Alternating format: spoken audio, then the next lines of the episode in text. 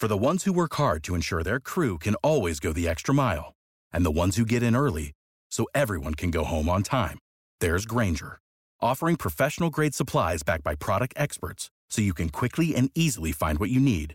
Plus, you can count on access to a committed team ready to go the extra mile for you. Call, click Grainger dot com, or just stop by. Grainger, for the ones who get it done. What's the easiest choice you can make? Window instead of middle seat? Picking a vendor who sends a great gift basket? Outsourcing business tasks you hate? What about selling with Shopify? Whether you're selling a little or a lot, Shopify helps you do your thing, however you cha-ching. Shopify is the global commerce platform that helps you sell at every stage of your business. From the launch your online shop stage to the first real-life store stage, all the way to the did we just hit a million orders stage? Shopify's there to help you grow. Whether you're selling scented soap or offering outdoor outfits, Shopify helps you sell. Wherever and whatever you're selling, Shopify's got you covered. Sign up for a one dollar per month trial period at shopify.com slash try. Go to shopify.com slash try now to grow your business, no matter what stage you're in. Shopify.com slash try. On a cold February morning in Indianapolis, Tony Kiritsis woke up, got dressed, loaded his sawed-off shotgun, and drove to his bank. He wasn't there to steal anything. He was there to take his life back. American Hostage is a new podcast starring me, John Hamm, that tells the true story of one man who channeled the rage of a nation and took justice into his own hands. Follow American Hostage wherever you get your podcasts, or you can binge all eight episodes right now on Amazon Music or Wondery plus. Konnichiwa. Got him. Minasan. Konnichiwa. Hello, everyone, and welcome to Talk the K K. I'm drinking. He's late. Oh, you're drinking? I didn't know that. I'm drinking a cider. Oh, shit. I'm drinking a protein shake. All right. Well, we're in two different worlds right now. We are. Anyway, talking. Folks, I'm Matt, your host, and joining me, as always, by Kohai Ethan. What's up? Konnichiwa, Matt-kun. Genki desu ka? We're a little later than usual. It's fine. It's a little later as we're recording, you know, fucking, uh, what's it called? I had to stop and get uh orange juice because I had no orange juice for the morning. And then I have to do work, um, extra work, because I was dealing with some bullshit at work. So I had to deal with that. And then, you know, I got home from the gym, had to shower, eat, make my fucking, my shake, wash my dish. Um, and yeah, I still haven't even done my Genius Prince thread from today, which of course we don't talk about because we never I never get a chance to watch the latest episode, but we will talk about last week's episode for I sure. Didn't see, I didn't see the latest episode either, don't worry. Fantastic. Subarashi desu ka, Matt-kun. Well, we got news. We got some exciting stuff. We're gonna take another hiatus. We got more shit. Life. More life. Well, I'm going to Greece, and I'll be caught up maybe on the Sunday when I come back. I will not be, because I'm going to watch the Jujutsu Kaisen movie on Thursday, and then I'm going to see Shaq in the club on Friday. Saturday, I'm going to a hotel party, perhaps, and then Sunday, I'm going to go watch wrestling. So I will not be well, caught like up. Well, like I said, you got you got two weeks. Basically, we have two weeks. Yeah, that's fine. Oh, wait, you're not coming? I thought, you know, my stupid ass. You're leaving I'm leaving Thursday. Saturday. Oh, shit, then you're good. Yeah, that's what I said. We're we're, we're gonna take a break. Yeah, we'll yeah, back yeah. In two we'll weeks. So you'll be we'll be back for the majority of the seasonals. So this is gonna be the last episode before we jump into season finales for a good portion of the and year. Awards, yeah, and award. Fuck, I would. You know, I thought about that today too. I was like, fuck, I'm gonna have to start thinking about awards. Yeah, and then we take another week off for the spring shows to air. Yes, indeed. And then we'll be back. Well, we'll do a cakey shop that week. Yeah, we'll we'll figure it out. We could probably do a cakey shop that week if if if you're free. Uh, again, you can message us at Talk the K K on Twitter. He'll give you, and he'll give you the Instagram at Talk the K K. T a t a l k t h e k e k i. Talk the K K. Yeah, so definitely talk us there.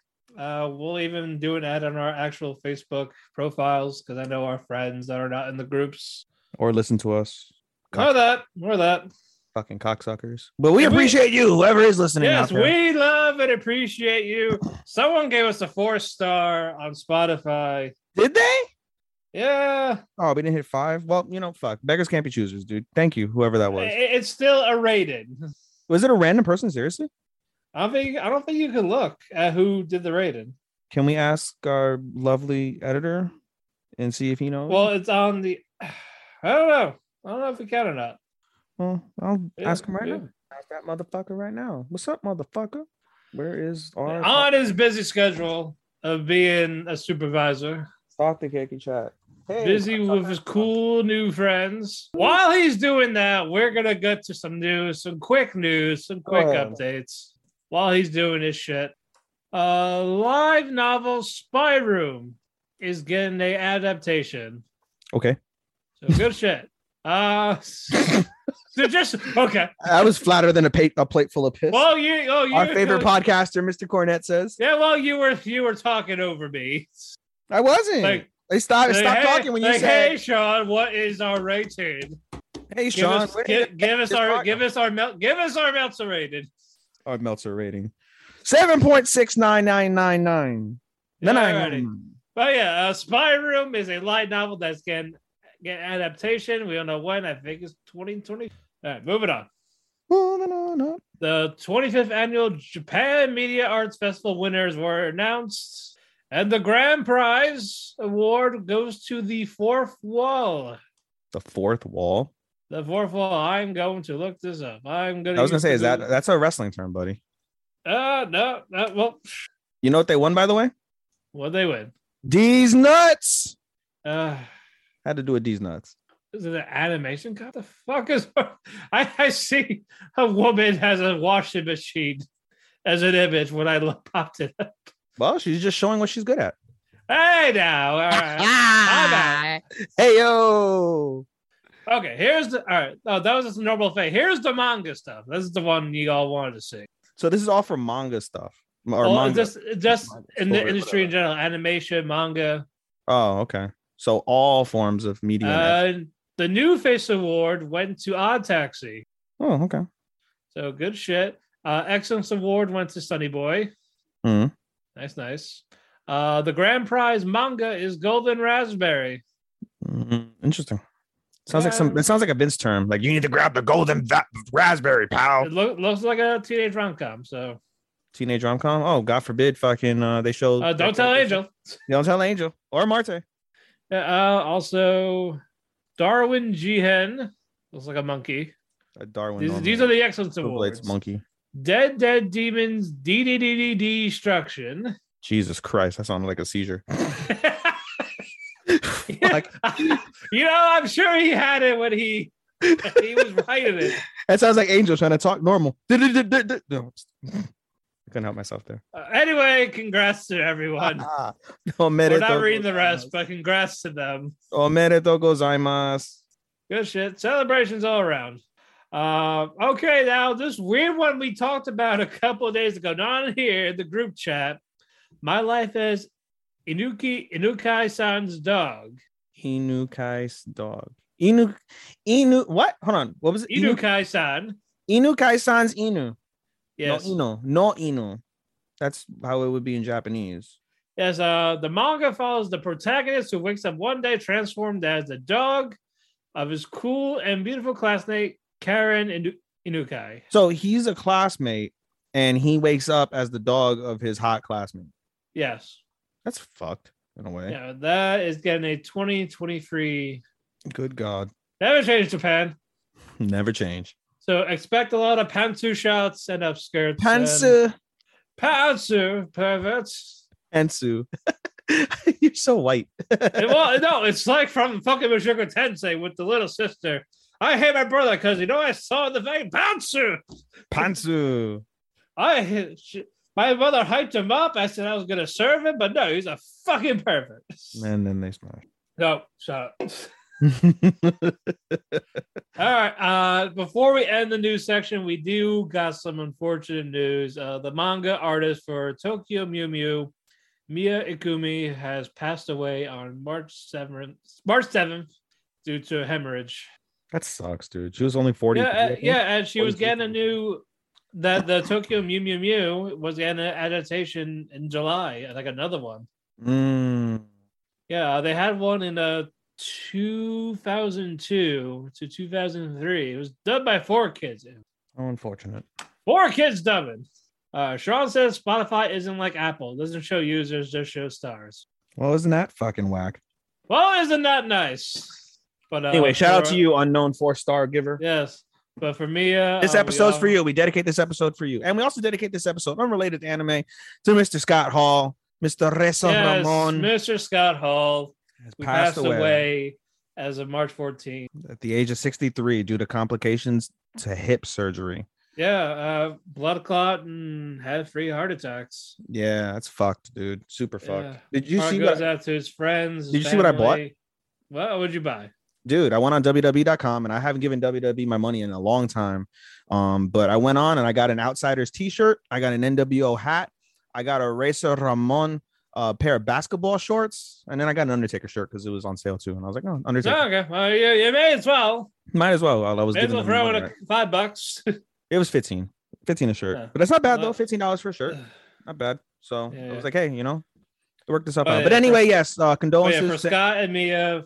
Condolences to their friends, family, loved ones. Yes, and all the Kevin fans Ash out there. And Sean, especially. All the fans out there as well. Yeah, all the fans out there too. But yeah, definitely feel bad for Kevin because he's the one that's defending him the most with all his relapses. Like, like he was right or die with Scott. Mm-hmm. But, uh, yeah. Dude. But I mean, you know, hey, you know, it's kind of a it's the reality of life, especially the reality for people our age. Because, bro, that was those are. fucking people from our childhood, bro, and it's just like goddamn, you know, people yeah. from our childhood, you know, for a while in different aspects, whether it's, you know, sports or media or things of that nature. Like you constantly see people die from our childhood, but it never makes it any easier. Like it just, you know, that's the reality of of growing older. Like fuck, man, it's crazy. Yeah, it is crazy. But uh mm-hmm. all right, anyway, we are now going to move on mm-hmm. with our separate stuff. uh I added something. uh he even picked something back up. We'll get to that in a bit. Did I pick something up? Yeah, no, the eighty-six K back. Oh, yes, indeed. Yeah, and I picked up a series. I'll get to that a bit. Aha. Hi, Sonotori. Yes. Uh, all right. I'm going to start with Soul Loop. Uh, yeah, since it's a slice of life, you know what happens. There's a cultural festival. Bunkasai. Yes, uh, as always. So uh, he. I just learned that word today, bunka. Bunka means culture in Japanese. Bunka sai. Sai means, I guess, festival. But right, right. All right. Oh, well, you learn something new every day, folks. I do, because I'm on three hundred ninety-seven days uh, learning Japanese on Duolingo. So, well, there you I go. Do. I do learn shit new every day. Anyway, sorry for interrupting. Please continue. All right, no, bro, no, that's fine. It's, it's our show, but by all means. Yeah, I cut you off. I didn't mean to be that. Go ahead, buddy. Uh, you anyway, have the next I... hour. Shut up. Uh, anyway, uh, Hiyori and Koharu are trying to get ideas for their, uh, well, basically what their best they want to do for their cultural festival. Mm. Uh, Hiyori, it's a uh, Japanese cafe, not a maid cafe, calm down. No. A regular Japanese cafe with kimonos and not those maid outfits. Put your pitch, put your torches and pitchforks away. For real. No high school maid outfits this time. Yeah. And Koharu decides to do this weird random shit like parasites and stuff like this involving fish. The dark side of fish. The dark side of fish. The dark side of, that's what I call it. I call it the, the dark side of fish. Like, is that the, the burnt you know, side? Is that the burnt what? Side? The dark side of fish. Is that the burnt side? No, like, you know, that like there's parasites in the fish and all that. Oh, it's not a woman opening her legs? No, no, no. Hey-o! It's not the McDonald's fish fillet. Oh. Uh, so, okay. So Hiyori has to catch the mackerel for the thing. So she has to go fishing, and she takes uh, Futaba Fukumoto, um, the younger sister of the Fukumoto family, who uh, she knows a lot more fishing despite being younger than her. But then again, Hiyori no- mostly knows uh, fly fishing. Mm. Futaba knows a little bit more, so she's able to help her out. Like here, here's this uh, fishing rod, like casting, and uh, she shows her how to hook a worm to the bait. Mm. Uh, so all that happens. A nice little bond moment between those two because you don't see much. You don't see much of her. Mm. We go to the next day. Hiyori's uh, Japanese cafe success. So it was the mackerel sandwiches mm. that uh, Koi helps her make, while Koharu's Koharu's exhibition thing exhibits was a disaster. So she's just crying. Unrelated. I really like that name, Koharu. Koharu, yeah, it's a cute name. It is a very cute name. Uh, now, I did why, not wa- Hawaii. Now why about this guy? Yes, uh, I did not watch uh, Loop on the Fair because I'm waiting for the two-parter to finish. So I'm going to do it all at once when it comes mm. out. Mm. Instead of, you know, waiting with, uh, with my dick in my ass. Mm-hmm. Uh, we move on. Uh, Dial's front line. Um, as we saw from earlier, Destroyer was being taunted. Like, oh, yeah, you're just a pawn in this. I could just kill you right now. You'll forget it. It's not the first time. Get wrecked. Mm-hmm. And you mm-hmm. find out, it's like, oh, I'm just fucking with you. So mm-hmm. Destroyer gets pissed off. Like, all right, fine. I'll help you. Don't be such a crybaby. And uh, for, uh, what'd you call it? A R fifteen, you find out, like, oh, yeah, she did. Uh, so, someone put a plantain chip in her. So that's why they found out about the base and all that. That was confirmed. They don't know who did it, but A R finds one of the villains and she guy gets pissed off. And the who the people that control the, basically that defense force with uh, M four A one, A R fifteen, M sixteen, Satmatsu. Uh, any others? They're, they're, any others? They're, Grenade launcher. Yeah. Bazooka. Yeah, basically they gave them numbers and names. That way you don't connect to them. Like if they die, they die because they can get replaced. But for those four, since they're a special type of uh, T-dolls with emotions and all that, you can't back them up. So if they die, they die. So I feel like one of them is going to die the next episode because it didn't happen this one. So that's that was really it. They used to learn more about the T-dolls and like, oh yeah, ha, psych, fuck you. Mm. But yeah. Uh, But yeah, we and even the humans are getting involved. The people that like the military, they are. We're gonna do this ourselves. We have a side mission. Fuck you all. And then they went away, and that was it for that one. And that's on, it. What I said. And that's that. And that's that. Moving on. Nothing exciting happened. Ranking the Kings. Uh, the big showdown. Boji and Bozi. Prince versus King. After the final showdown is here. The final and, showdown. Da-da-da. Well, the well, final countdown, damn you. I know. But we get this gorgeous animation. Like, you just see Bozi in his like, like, giant form. Like, it's Attack on Titan trying to kill a human. Mm-hmm. He's, like, swinging the club, but Boji just dodges and fucking hits him with the sword a few times. Does it a few times, and yeah, fucking the dad jobs. The dad jobs. He didn't get a single hit on Boji. He wow, he did the job. He did the job. He made him look strong. He tried and he failed. Wow. And uh, you find out if Miranjo dies, uh, Dida, Dida can come back, like break the curse. Like Bozi won't lo- no longer be in, in the son's body. Mm. So all that's going on, and Miranjo is actually having those second thoughts. Like she doesn't want to do this anymore. Like she feels bad. Like why are you doing so much for me? Type of thing. Mm-hmm. And you see the mirror starting to crack. Mm. And then uh, fucking Despot says to Boji, like, yeah, he has to do it. While Kage's like, hey, why are you making Boji do this? You're a son of a bitch. Punch, punch, punch. How dare you? They know, like, it's, it, he has to. Like, because, again, they're dead. And he wants, if he wants to save his brother, he has to do this. They're Shindaru. Before all that, though, the really cool moment was when Uh, Bebin, Dorshi, Appius, and Domas, like the big four, said they stand with King Boji. Because mm. Boji made them choose, like, are you going to serve me or are you going to serve the kingdom? And they served the king, which is Boji. Mm. Like, oh. So very nice move there. Uh, Miranjo is gone, and so is Boji. The souls, the souls leave the mirror and the uh, Dida's body. You see the souls going away, and you see the giant demon that came out in the third episode grabs Miranjo's soul while mm. Bozi departs alone. Mm. And Miranjo's like, I'm sorry, I can't go with you, type of thing. And you go like in the mind of this demon, and you see him like ripping apart souls, eating them, throwing them up just to eat them again. And then Absolutely. You see Miranjo horrified. Like, that's going to be her fate, basically. That sounds... It was disgusting. And uh, she sees the demon she befriended when she was a kid. It's like, well, this is good. This is your life now. Nothing but pain and suffering. Mm. So the story's not done yet. You thought Bozi was going to be the main final villain. No, it's going to be this demon. It would, you thought it was so-and-so, but it was me. Pretty much. It, that is where we are. We got two episodes left, so I am curious to see what happens next. Two episodes of the season, I imagine? What? Two episodes of the season, I imagine, and then it's done. The show is period is done. The show will be done. Yeah. Oh wow. Yeah, but we, you know, beggars can't be choosers. Interesting. Let's see what else. I wonder if they'll do a flash forward and Boji will be less crippled. I think I think that curse is just there for good. Mm, okay. Yeah, like like that's that's it. he's fucked. That's unfortunate. Yeah, yeah. I think uh, unless they bring it up, saying this is like what what happens when we do this and all that. But we will see. We'll find out. Maybe we'll find out the next episode. On the next episode of yes, ranking uh, of- Land of Leedale. Uh, we picked up where we left off, where the zombies came in. A centaur got down. Uh, Kata's friend, her ally she summoned, he's dead for now. Uh, because they come back in like ten days. Mm. Uh, and then uh, she meets a couple of people, Tartarus and Kyoke. Kyoke? Q U O L K E H. Spell that again. Q U O L K E H.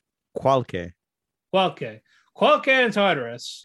Uh, she meets them when, when she was hiding out, and you, she finds out that they were uh, also old users in the game Leedale in their cream cheese guild, like the old games. Cream like, cheese guild. That, yeah, she calls it the cream cheese guild. You know, I shouldn't say that because I'm watching an anime where they're called the gourmet guild. So yeah, because she thought no one would take it seriously, but yeah, she there was a few guild members in that in the old game, and they find a little girl named Luca who is uh, basically if she goes outside, she'll basically die because of this fog. Mm. Zombie come fog infested village. Mm. So it's like, okay, so they get they're like, okay, well, if you guys come with me, we can go take care of it. Like, no, we can't leave her alone. So she has another summon. She has this cat butler, Roxilius. I can't tell if it's a guy or a girl, actually. It's a day. It's a day. Roxilius is a day. So they're there to watch Luca while the three of them go to the fog. And um Kata has these uh, two Two bells, these special items that you get for playing a certain amount of hours in a game. So even, I want you to guess, how many hours has she put in this game? sixty-nine. two billion, eight hundred forty-eight million. Oh, God, Jesus Christ. No, that's like her, that's like since birth to, to the end of time. No, she spent twenty thousand hours. That's not a fun number. I was expecting it to be like, you no, know, no, it's a six hundred sixty-six twenty hours is going to be my next guess. Yes, no, it's just twenty thousand hours because uh, you get for every ten thousand hours you get the bell, but since she has two of them, twenty thousand. So yeah, she and she admitted, yeah, I was a shut-in. For real, super neat. Yeah, super neat. What is twenty thousand hours? Alexa, how much is twenty thousand hours? Two years and three months. Jesus Christ. I- I'm sure she also took some breaks. We'll say for maybe five years. Jesus Lord. Because this is like every day nonstop. I no, I don't think she's done that because I'm pretty sure she went to school. Yeah. But yeah, so we'll definitely write out to like five years or so. Unless she's homeschooled. Only in Japan. Mm. Uh, but yeah, they eventually get rid of the fog and all this. She adds them as a friend. It's like, oh yeah, um, if you need me, let me know. And for Luca, they're like, okay, what do we do with her? Because their family's dead. So Kena takes Luca in as her adopted daughter. So there we go. That part was cute. Moving on. Moving on. Akabe sailor uniform. Good God, they are putting fetishes in here. More ass slapping? Not heard of. What? More ass slapping? No, no, no, no, no. The little sister wasn't that. No, oh, okay. No, just, you know, the, the thighs, the midriff. Is that that meme you sent me? Is that where it's from? Yes, yes, that's what it was. That's why I was like, huh? When you sent that to me, like, all I reckon that happened in this episode. You should show Angel that, see what he says. No, I don't. No, I get We're not. We're not doing that shit.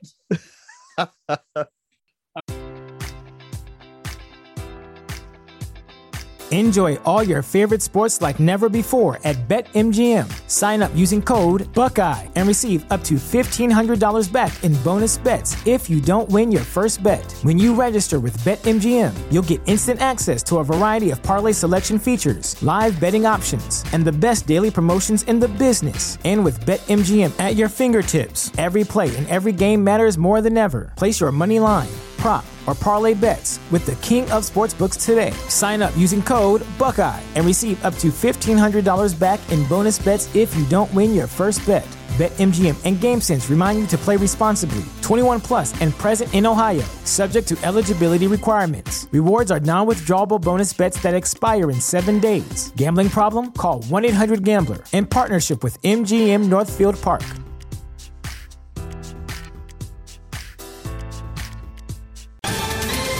Ohio, ready for some quick mental health facts? Let's go. Nearly two million Ohioans live with a mental health condition.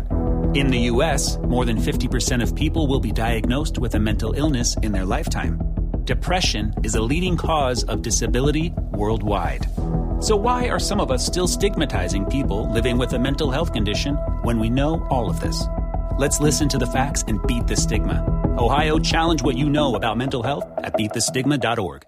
Uh, anyway, uh, the competition festival thing's coming up, so Akabe and a few of the girls like, okay, let's uh, let's do something. Let's uh, let's try cheerleading. So basically, it's just Akabe and the others like practicing cheerleading, and that eventually happens for a little bit. Uh, Akabe gets better at it. Uh, this Jesus Christ, they they love animating sweat. It's so odd. Uh, it, it's it's an odd fetish, I know, but.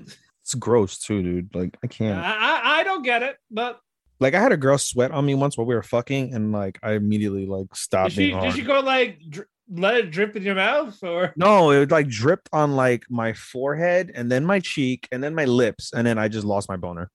Like I was done. Like ah, was, my boner's gone. My boner's gone exactly, and I was like, and it's a turn off. I was like, go ahead and uh, lay back down, but I wasn't done. You're done. Don't worry. Uh, anyway, while all that was going on, uh, there was actual focus on a certain character, Riona Sh- Shiju, mm. who's in the tennis club. Mm. And she hasn't played that tennis in a couple of years. And every time I think of the tennis club, I think of our favorite trap. Legitimately. Oh, God. Uh, you know what? I would love to, I would love to see him in this. Toka, I believe. So- Suka. Suka. So- to- Tosuka. Tosuka. Like uh, it's the uh, official... Uh, what's it called? Talk the K K. Yeah, that that's the trap mascot. If we ever get someone who's like transsexual on our team, that, that's gonna be their fucking. Oh come on! You gotta you gotta ask. You identify as a male or female transsexual. Jesus Christ! All right, we're going off the rails. Anyway, all right, all right sh- shut up before we shut up before we get caught. Uh, but anyway, uh, basically. Uh, she hasn't played tennis in quite a few years, so she's slipping, like she's like very rusty, keeps missing it. And then you basically say, like, she basically self-conscious about herself. Like she's like a little curvier, but she's not she's not fat, she's not overweight, she's just curvy. Mm. So she kind of hates her body for that. It's so weird when I see Japanese, like real life Japanese people and they're fat, like women, because it's like you never see like you see me because you're because you're so you because they're so used to showing like just just these yeah they're people. Just like paper thin or they're like freaking or like they're medium they're like they're like modest yeah size, you that's know? Why they, that's why they show the males like the big bulky male with the thick lips. They don't show those anymore. Ugly man. I will okay yeah it's ugly man. Oh yeah, yeah, yeah. yeah.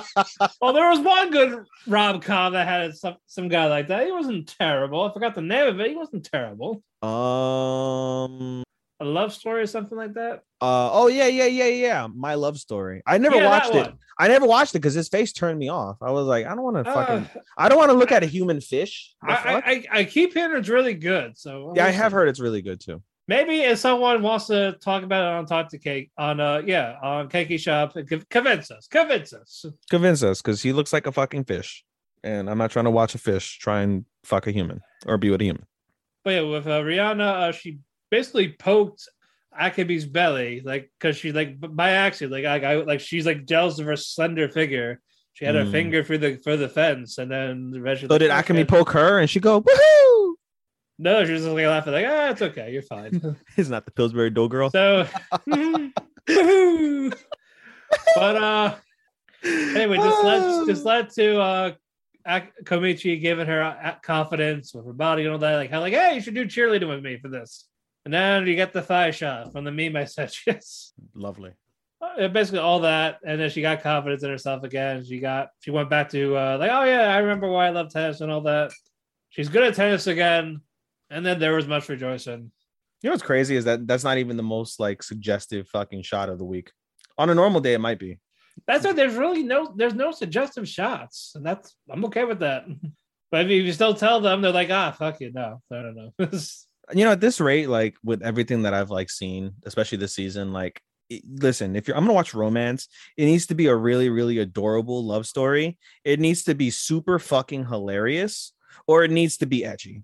Like I can't like deal with like mediocrity in any of the three.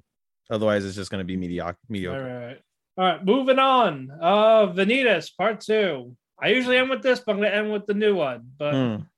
uh, we picked up where we left off. Uh, No is like back at his house. Uh, the housekeeper came in and said, oh, yeah, by the way, you have this letter. And it's dressed from uh, Mikhail. Mm. And they opened it, and it's Domi's hair. So he didn't kill her. He just cut off her hair. Mm. From, like, this this this weird blue-haired kid, this psychopath that we just seen. Hazukashi.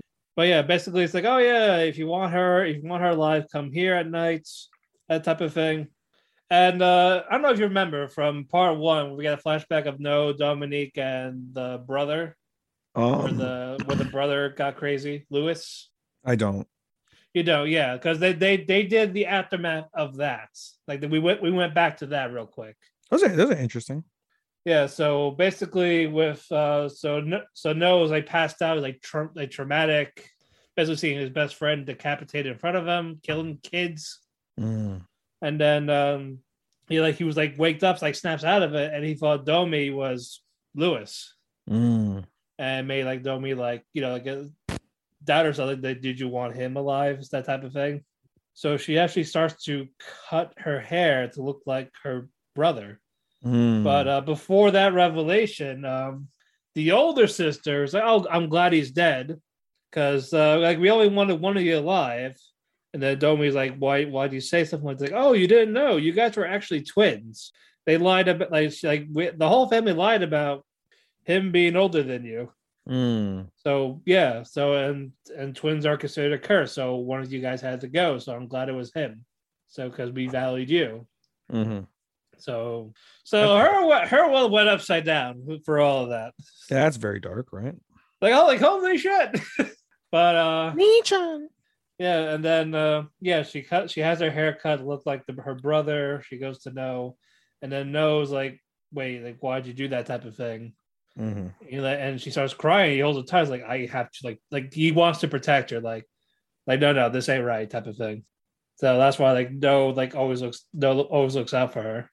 And uh, while all that's going on, uh, Vanitas, we're back to him. He's talking to Dante. The maid comes in like, like terrible news. Uh, something happened to Dominique, and uh, Noah's gone. It's like, what do you mean he's gone? And he's like, there, there's only this letter.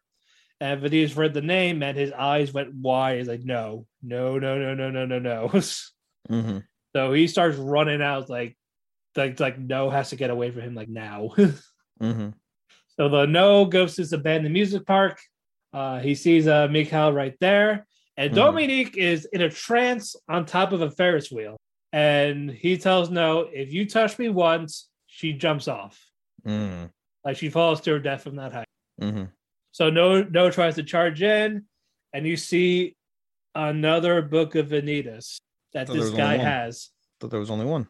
No, apparently not. No, so he's like, why do you have that? And Mikhail tells through his introduction, like how Vanitas did in the first episode, but you find out, yeah, that's his actual brother. I thought you were gonna tell me, like, oh, it's at the bookstore for three ninety-nine, dude. No, no, no, no. It's no, he, that is the brother of Vanitas. No, experiment number seventy-one. The one the doctor talked about in the first season. Like, oh yeah, how's your brother doing? That made Vanitas basically fucking go lifeless for a bit. mm.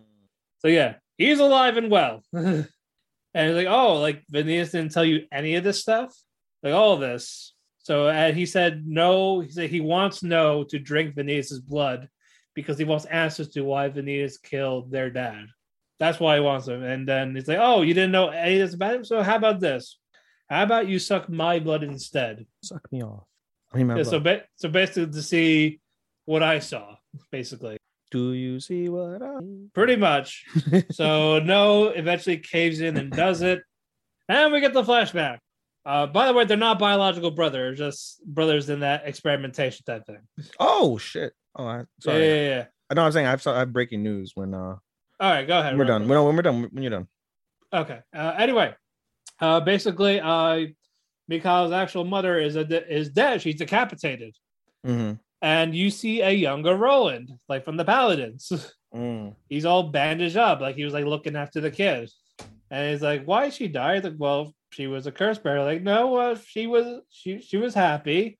Uh, also, before that though, uh, he was dressed as a girl mm. because the mother is a prostitute, mm. and he made her son dressed up as a girl for her for him to get raped, like for paid me. for.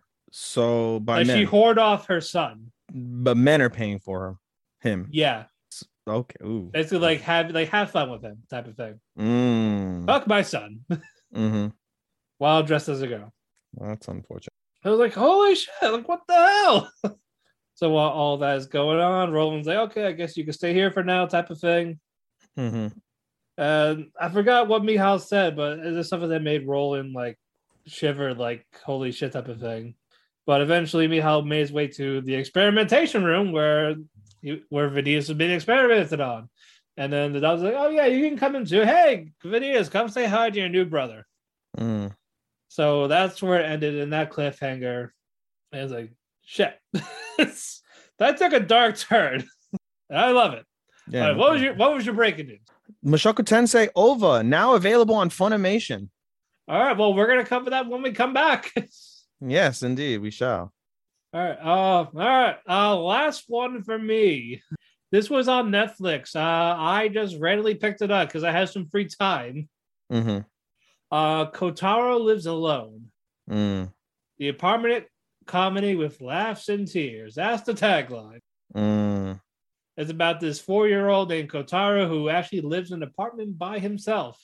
Mm-hmm. He moved in, and there's a bunch of colorful people. Well, not really colorful, but uh, Shin, who is basically a uh, washed-up manga artist, who basically he, he was a deadbeat, mm-hmm. who had like he had no desire to draw manga as much anymore, type of thing, living off his contest money. He was a slob. Mm-hmm. Uh, Isamu, who is basically like this gangster-looking guy, who also loves Kotaro, who's like, "Oh, you're so cute," that type of thing. Mm-hmm. Like, he like he's like looking out for him. Like they're all looking out for him. Mm. And then Mitsuki, which is the girl, uh, she's basically a hostess at a bar with an abusive boyfriend. Who's that? Uh, Mitsuki. That's his sister? No, these are all these are all people live in this in separate apartments. Oh, tenants. Okay. Yeah, tenants. These, these so are all she's, tenants. She's with an abusive boyfriend. Interesting. Yes, and yeah, this Kotaro kid. Yeah, uh, he just talks and acts mature. Because, yeah, he's been living on his own. He's been running away from home. Mm-hmm. And people don't know why. Like they, he always like avoids it. Mm-hmm. Like he doesn't like to talk about it. And then uh, Ko- uh, Miss Kobayashi, uh, she's the one that gives him an allowance every week. Like, like here's money type of thing. Mm-hmm. And you find out that's his mother's life insurance. Mm. He's dead. Mm. He doesn't know that. But yeah, uh, he lives alone because this father, his father's very fucking abusive. And that's what made the mother run away. And so she died. As Kotaro says, he needs to become strong to help out his dad. Because he thinks his dad is just has some darkness uh, covering him. And even though it's not, he thinks it's not just him. Because he's a kid. He doesn't get it. Yeah, that's fucked. And uh, you just hear all this shit. It's like, fuck, like, I thought it was supposed to be a comedy. Not quite. Uh, there's some funny moments, but you just get all this. It's like, good God. Not quite. Even like uh the there was a there was a private investigator who was like he was befriending Kotaro, and then you find out, yeah, he was hired by the father to look for him. And it's like I found him type of things. Like, and the tenants, they're like, are you gonna tell him? It's like, yeah, I have to. I'm paid to do that. Mm-hmm. But he doesn't tell him his exact address. Because this guy has also been abused by his, his father. So that's like, yeah, like I don't want, like I, I yeah, I, had, I fortunately had to report to him, but I, I'm not going to tell him where he actually lives. Mm-hmm. That type of thing. So he's got a heart in there somewhere.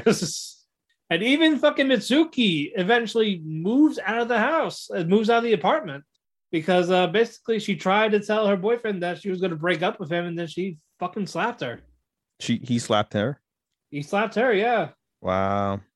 And then basically uh, one of the tenants, uh, the gangster-looking one, like, oh, yeah, like, let me take care of him type of thing. And then Kotaro's like, no, like, if the cops ain't going to do anything, then you have to leave because he knows where you live. Mm-hmm. But despite him, like, feel like he's chasing her out, yeah. He's, because, again, he's been abused, so he knows what it's like. So you watch the whole series, or is this a weekly thing? It's all ten episodes. It's, it's all done. Oh, okay. And you watched all ten? I watched all ten. Mm. I was like, you know what? I gotta finish. so I gotta finish before we go on the air. God damn it! Yeah, it's it's just really good. Is it? and and even like the ending episode, uh, they go to the gravesite for the grandparents. It's, like, it's mostly uh, the the tenant Shin is the one that's mostly talking to Kotaro, mm-hmm. especially since they live next door. Mm-hmm. And he actually it actually re-sparks his love for drawing manga again. Yeah, so it's almost like like he has a job type of thing. Uh, they actually picked up one of his manga drawings for a like a series. It, it's great. So, like, I'm happy for him for that. And he still tries to, and he still makes time for Kotaro despite all that. Like, oh, it's a full time job type of thing. Mm-hmm. Like, the deadlines are more strict. I don't know. He, despite him being tired, he makes time for him. Mm-hmm. Uh, but yeah, the, like the final episodes, like they go to the gravesite, and like, and, and it's basically for Kotaro's grandparents. Mm-hmm. And then, um, yeah, Shin's like, "Hey, what was your mom like?" That type of thing. Mm-hmm. Like, oh yeah, she was sweet and all that. And uh, it's like, how, how do you like spell her name, the kanji? And then he does it in like the like the dust of the gravesite. Mm-hmm. And while they were cleaning it, sh- on the side of it, Shin sees the mother's name, and he covers it. Like he's like he's like standing right by it. Oh, they're in the same grave. Ah, oh, that's yeah, dark. Yeah, it's the family grave. Ooh, like the grandparents in the front, and she's on like the side, like the like the left side of it. Oh man. So he's like, "Hey," and then Kotaro's like, "Can you please get out of the way?" And then Shin's like, "Nope, I'm not moving. Mm. Like, like you're distracting me. Like that's fine. Like I'll look the other way." Mm-hmm. He's like, he so he promised like that. Even says like next time you go there, I want to go with you. He wants to keep going with him just so he doesn't see it. Mm-hmm. And that's basically where it ended. That's dark as shit. It is, yeah. It's fucking crazy. Uh, we do also we also did get another female tenant, uh, Sumir Takei. Mm-hmm. She's only there for like the last like two to three episodes, but uh, basically her deal is she hates children, mm-hmm. but she really tries hard to like get along with the kids. Even Kotaro's like, that's me. Whatever people's motives are or what's wrong with them, Kotaro knows, mm-hmm. and this this how he just picks up on it. Mm. And like there was an episode where Kotaro was like fat as fuck, mm-hmm. and they thought like, okay, maybe it's his diet, but we find out like the school they're they're serving healthy food. Mm-hmm. So like, what? Okay, so what the hell? What the hell's up? They find out the students are making him eat whatever they don't want to eat because they don't eat this stuff. Mm. So they're make so they're forcing Kotaro to eat it. Damn. And and and uh, Takei, she sees this and is like, "Are you even hungry?" He's like, "No, I, you just can't waste food. So even if I'm not hungry, I gotta eat it because no one else will. Because I hate waste. No one should waste it." Mm-hmm.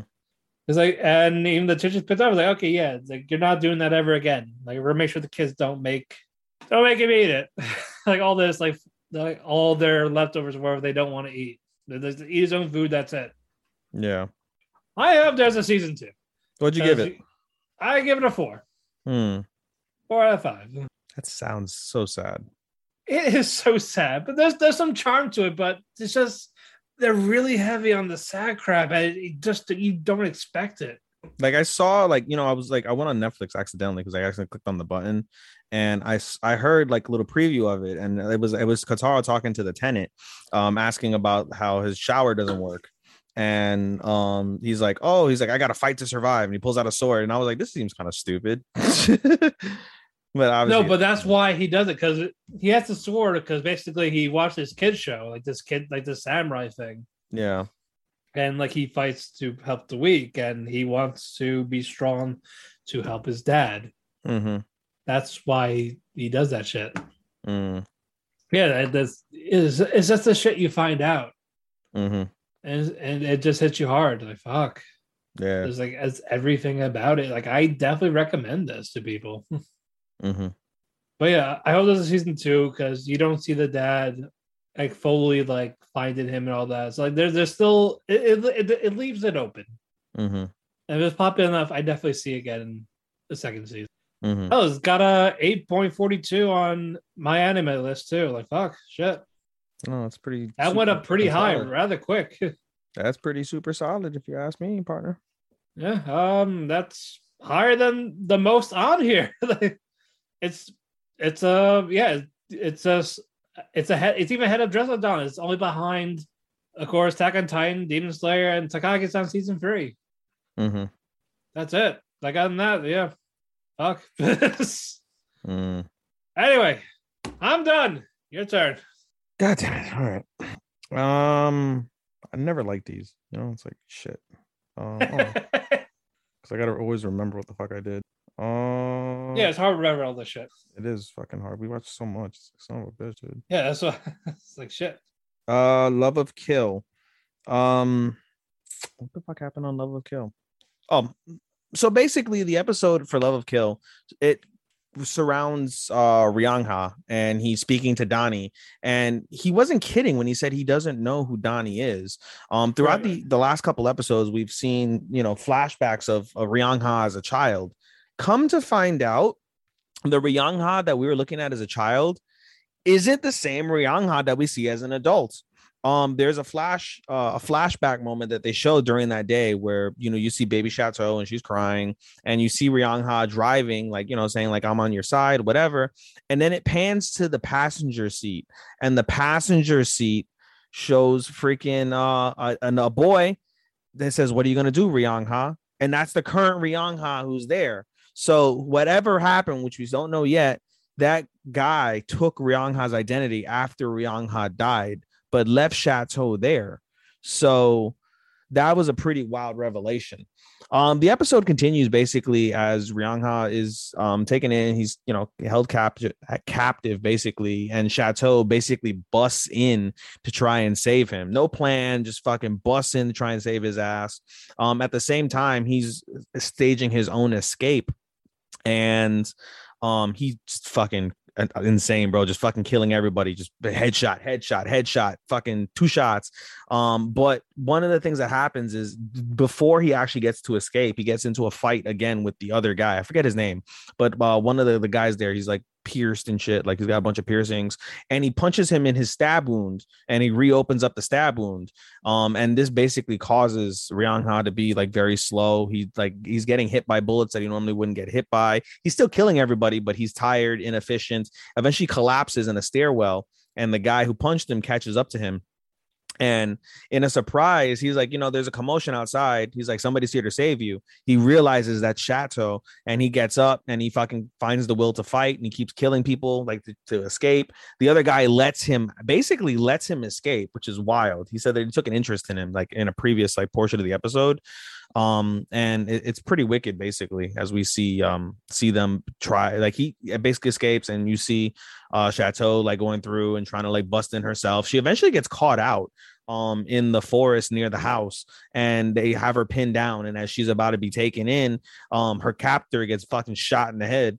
And uh, there's Ryangha saying like, oh, you know, you, sh- you know, you shouldn't have said something about you shouldn't come save me, something like that. And then she's like, well, look at the pot calling the kettle black, you know. And then that's how the episode ends, with them like having sharing that nice little moment together, basically, where, mm. you know, she just went and just said, fuck it, I'm going to go save her. Um, So that was cool. Um, Strongest Sage. Strongest Sage is always easy because it's always the same shit. Fucking Maddie is O P as shit, and they do anything, not anything, but like they come up with a plan and it always works. It never really fails. So they basically arrive into the, the city that they were going to go to, and they don't go in because of the fact that it's heavily guarded, and they also feel the presence of demon energy. So basically they use whatever fucking sorcery to realize that there's thirty-two demons in the city. And normally that's impossible. You normally don't see demons coalesce. However, Maddie basically says that these are called demi-demons, and demi-demons don't have any real like super magical powers.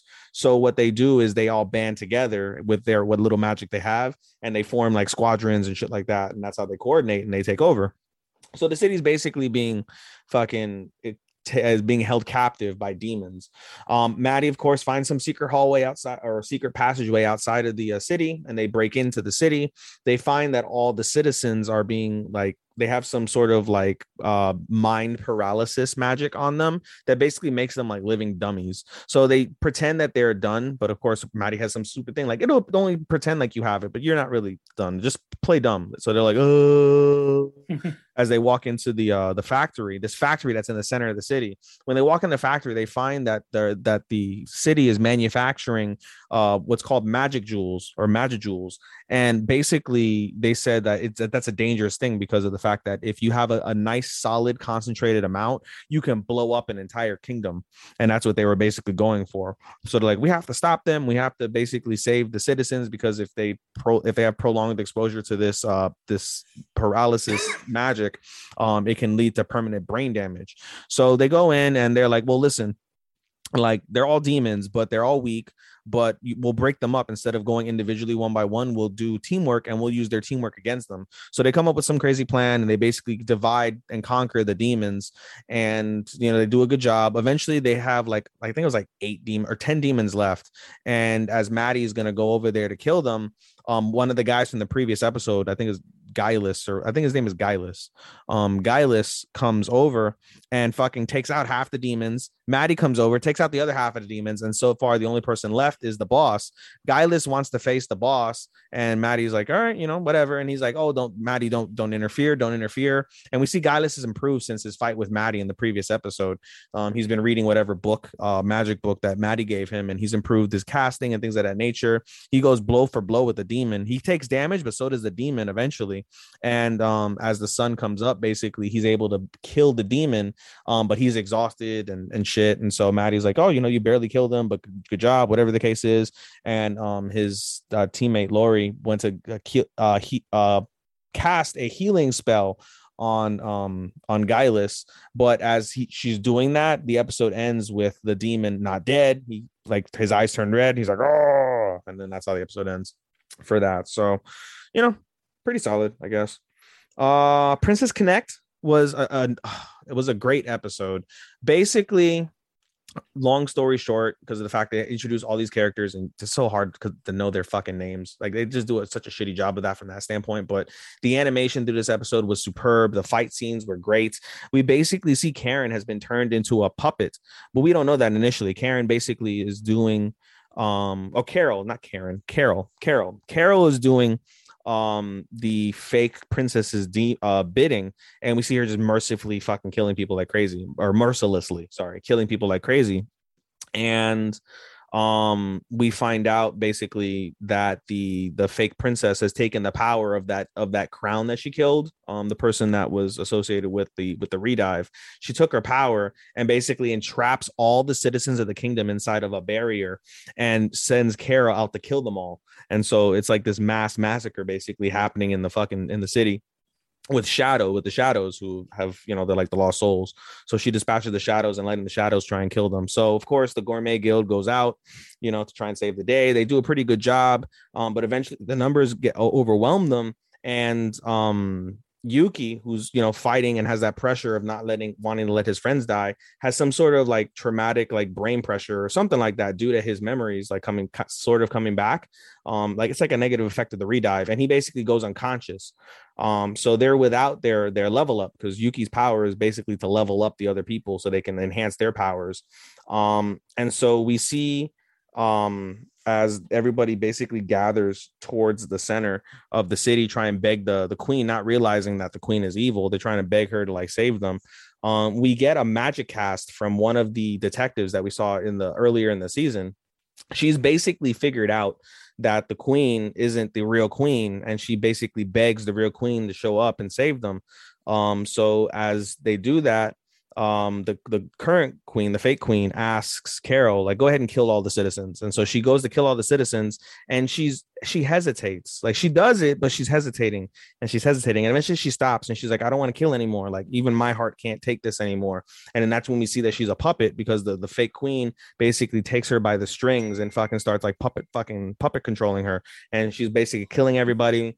And um Pecorine, who's been, you know, a constant source through this episode of like hope and fighting, um comes out, and, you know, she asks Pecorine, save me save me save me, and Pecorine's like, of course. And then eventually the the the casting stops, and Pecorine takes a deep breath. And again, uh, like I said last week, or in our last episode, she hadn't told anybody the fact except for for Kokoro, that she um is the real princess. So she says, in the name of, of Princess uh Eustania von Ostrach, what I, I I said it's von something, I said that wrong, but in the name of Princess Eustania von Ostrach, um I will, you know, defeat you and I will take my kingdom back. So she basically told the entire kingdom, I'm the real Princess Eustania, and there's raucous ovation, you know, like, woo, they're coming to there, they're coming to st- steal the day.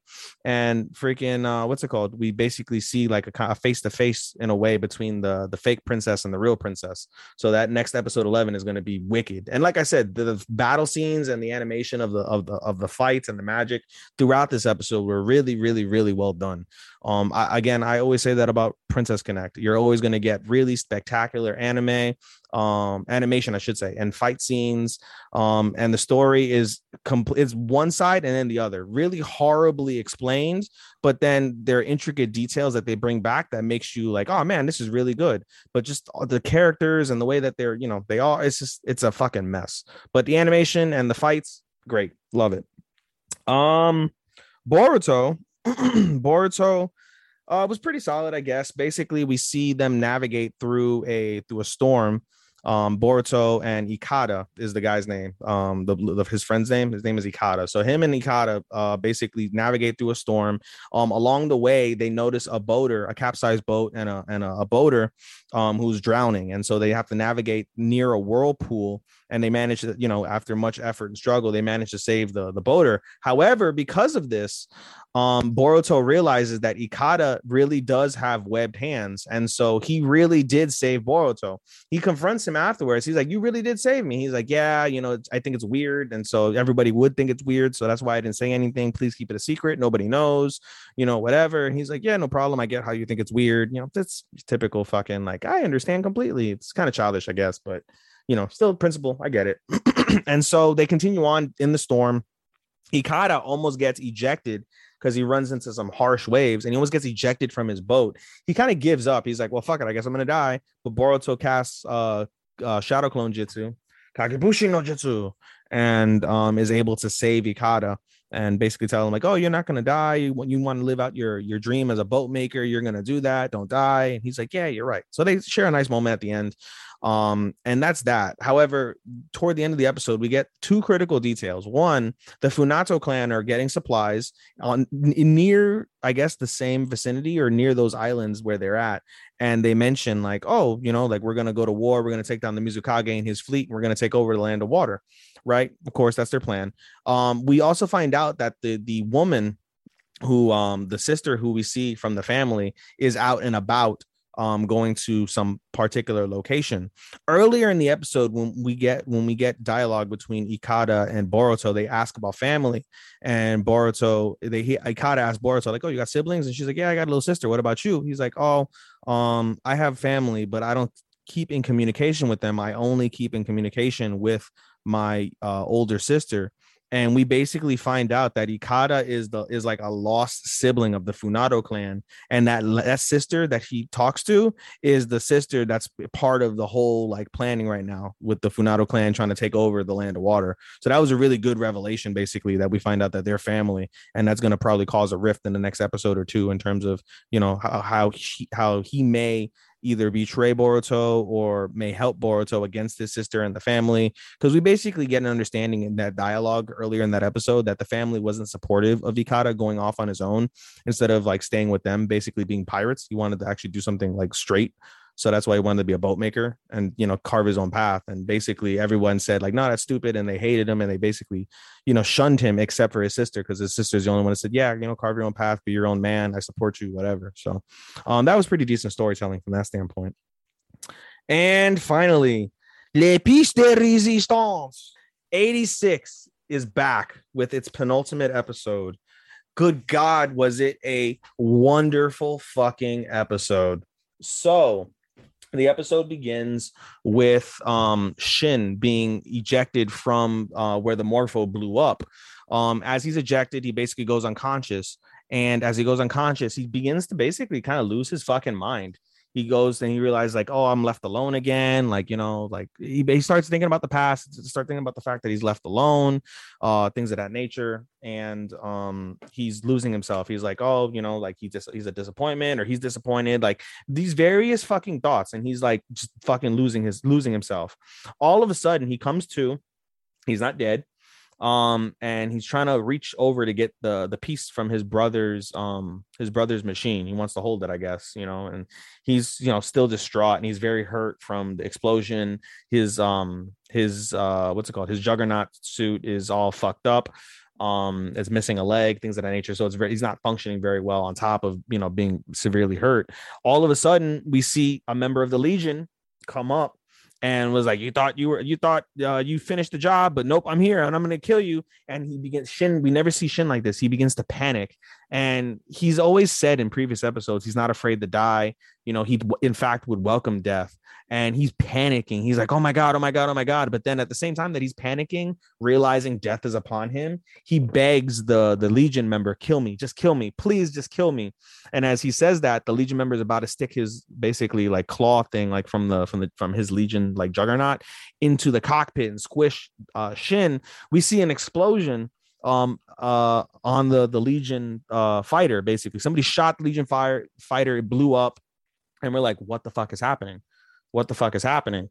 So, um, what's it called? We see, um, from the from the the the, the fire, in essence, uh, we see Lena, we see Lena come out, and it's shocking. Like, oh my God, Lena, fucking Lena, and what's it called? Uh, Shin is still fucked up. She doesn't really realize it's Lena.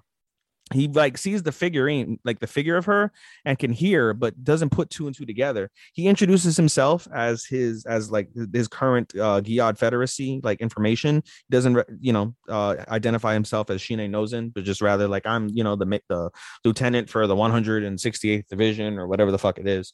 And um, they have a conversation. They have a really heartfelt conversation about the current status. And basically, we find out uh, the Republic has been destroyed.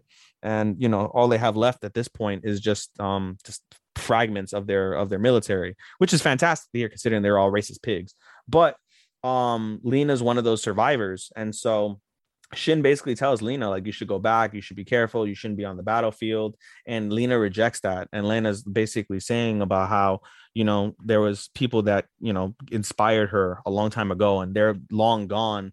But um she wanted to keep fighting for them. She wanted to keep fighting so she could see them again wherever they would be at. And she's not going to rest until she accomplishes that. Basically talking about her, her in the eighty-six. Um, it was very emotional uh, from that standpoint. And so another thing that we notice is that her, um, her guardian, who's an eighty-six, recognizes uh, Shin's uh, logo, the Undertaker logo. And was like, oh, like she uh, was going to say something, but then she chose not to. Um, again, Shin and them have a back and forth. And then Lena finally identifies herself as, you know, I am I'm Major um, uh, Lena, whatever. Um, and, you know, whatever. And so Shin is shocked, completely, utterly shocked. He's like, holy shit, Major. And he catches that. She catches that. And she's like, huh? And then he goes, nothing, nothing, nothing. And he just, you know, he begins to realize, he begins to think of everything that he thought of while he was unconscious. It comes flooding back to him in the opposite direction, that he's not alone, that he didn't, um, he didn't, he's not left behind. He's not alone. He's not going to die alone. There are people that he inspires and that, you know, want him alive and things of that nature. And it brings him almost to tears. And it's interesting because at that moment, he basically accepts that he's going to pop the shell so he can reveal himself, like, it's me, it's Shin, the person that you've been talking about.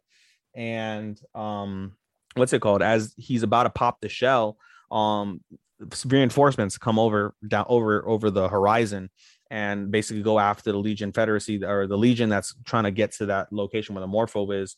Um, and then they basically escort, they begin to escort, extract uh, Lena out. And they try to extract Shin out as well. Um, but basically, it, it's, I don't know, it's a it's a beautifully told piece as they have this conversation. They have the emotional music um, in the background that you hear throughout the season. Um, it's it's a fan. I want to find the, the, the song for you because you would love it, Matt. It's a beautiful fucking song. But they have this conversation basically. And at the end of the day, Shin chooses not to reveal himself to Lena. And Frederica, who's on the battlefield, who managed to survive as well, was like, why didn't you tell her it was you? And Shin is like, oh, she mentioned that she wanted to catch up to me. I don't want her to catch up to me while we're in a battlefield. I don't want her to catch up to me while I look like this, while I'm disheveled and hurt. Like, I want to see her when this when this war is over. I want to see her when it's not under these circumstances. I want to see her when she's free, just like we're free, like, basically. And it is very nice moments uh, between them, basically. And so um, we also get a revelation that um, Shin is like, how did you survive? And she goes with tears in her eyes. Frederica's like, uh, uh, what's it called? That uh, Kiri, the guy who was piloting the Morpho who Shin killed. Um, Kiri saved me. When the explosion happened, Kiri, I guess, used whatever Legion power it was to push um, Frederica back into the field so she doesn't get caught up in the explosion. And that was his final act, uh, which is very noble, and it brought things full circle. So um, it was a wonderful, wonderful moment, wonderful, wonderful episode. And an after credit, basically, we see Shin return back to the base. He's in a sling. He's all fucked up. And he returns to the reporting room so he could sp- be with his other eighty-six. Oh, by the way, I forgot to mention that as well. Um, When the reinforcements come, we see that his major, his current major, is there, and um, you know, says, you know, I'm glad you're alive. And then um, everybody was worried about you. And Shin is like, wait, there are survivors, and every all the eighty-six are there, like happy, you know, that they're that he's alive, but angry that he left them, and you know, basically saying like, you're not going to die alone, whatever. Said more reinforcement of the fact that he's not alone, that he wasn't left alone, he's not going to be left alone, things of that nature. And um, it was very nice from that standpoint. So then in the after credit, we see. Um, when Shin walks into the reporting room, everybody turns around and the major starts playing the recorded conversation that he had with um, with uh, with Lena, because of the fact that he was done on official comms. It wasn't done like outside of the comms. So they were able to record the conversation and have that play back. And everyone's just like, you know, grinning from ear to ear, like, oh, look at Shin with his girl, da da da da. And the major kind of like just and she walks away. So the eighty-six can talk to her about Lena. You know, everyone's happy that Lena's alive, that she fought. And they all have all of them have a lot more respect than what they used to have at the beginning.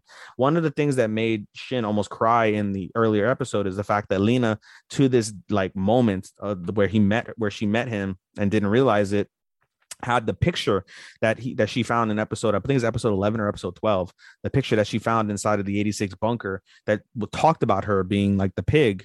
Um, but she recognized, like, you know, the fact that she earned her respect from them, and she kept that picture with them in hopes of seeing them again, or, you know, laying it wherever she may find them.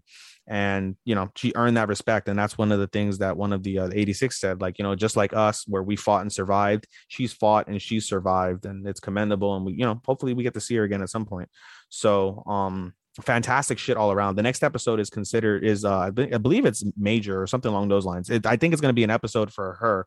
It will probably, if I'm not mistaken, be a flashback to how the, the, the Republic fell, because we don't ever get a real resolution to that. Basically, we see the beginning of the invasion of the Legion into the Republic territory. And then the next shot that we see, which is an after credit from one of the earlier episodes, is the next morning. And the whole fucking the whole Republic is just to shit, just rubble, ruins, fire, bodies everywhere. Like, it's gone at this stage. And that's basically what we find out um when Ernst, um going back uh prior to that, I'm being a little like in sequential, but Ernst basically says that the Republic is gone, the Legion is pushing into former Republic territory, we need to join up with the Republic in order to combat them, because of the fact that we don't have access to the same like resources and locations that the Republic does. So if they begin to hide in the Republic, it'll be difficult for us to continue to chase them, so we'll take any of the help we can get, so we'll link up with them, basically. So we're gonna get a, I would imagine, like some sort of like communicative or like team like thing with the former Republic, people that are still alive, and the uh, Federacy. And at that point, maybe we'll see some sort of reunion um, of the eighty-six and Lena. But regardless, just wonderfully told stuff, very emotional stuff um, between the two people. Like, it was actually aggravating to me, because I was like, dude, just pop your fucking chamber. Let her know it's you.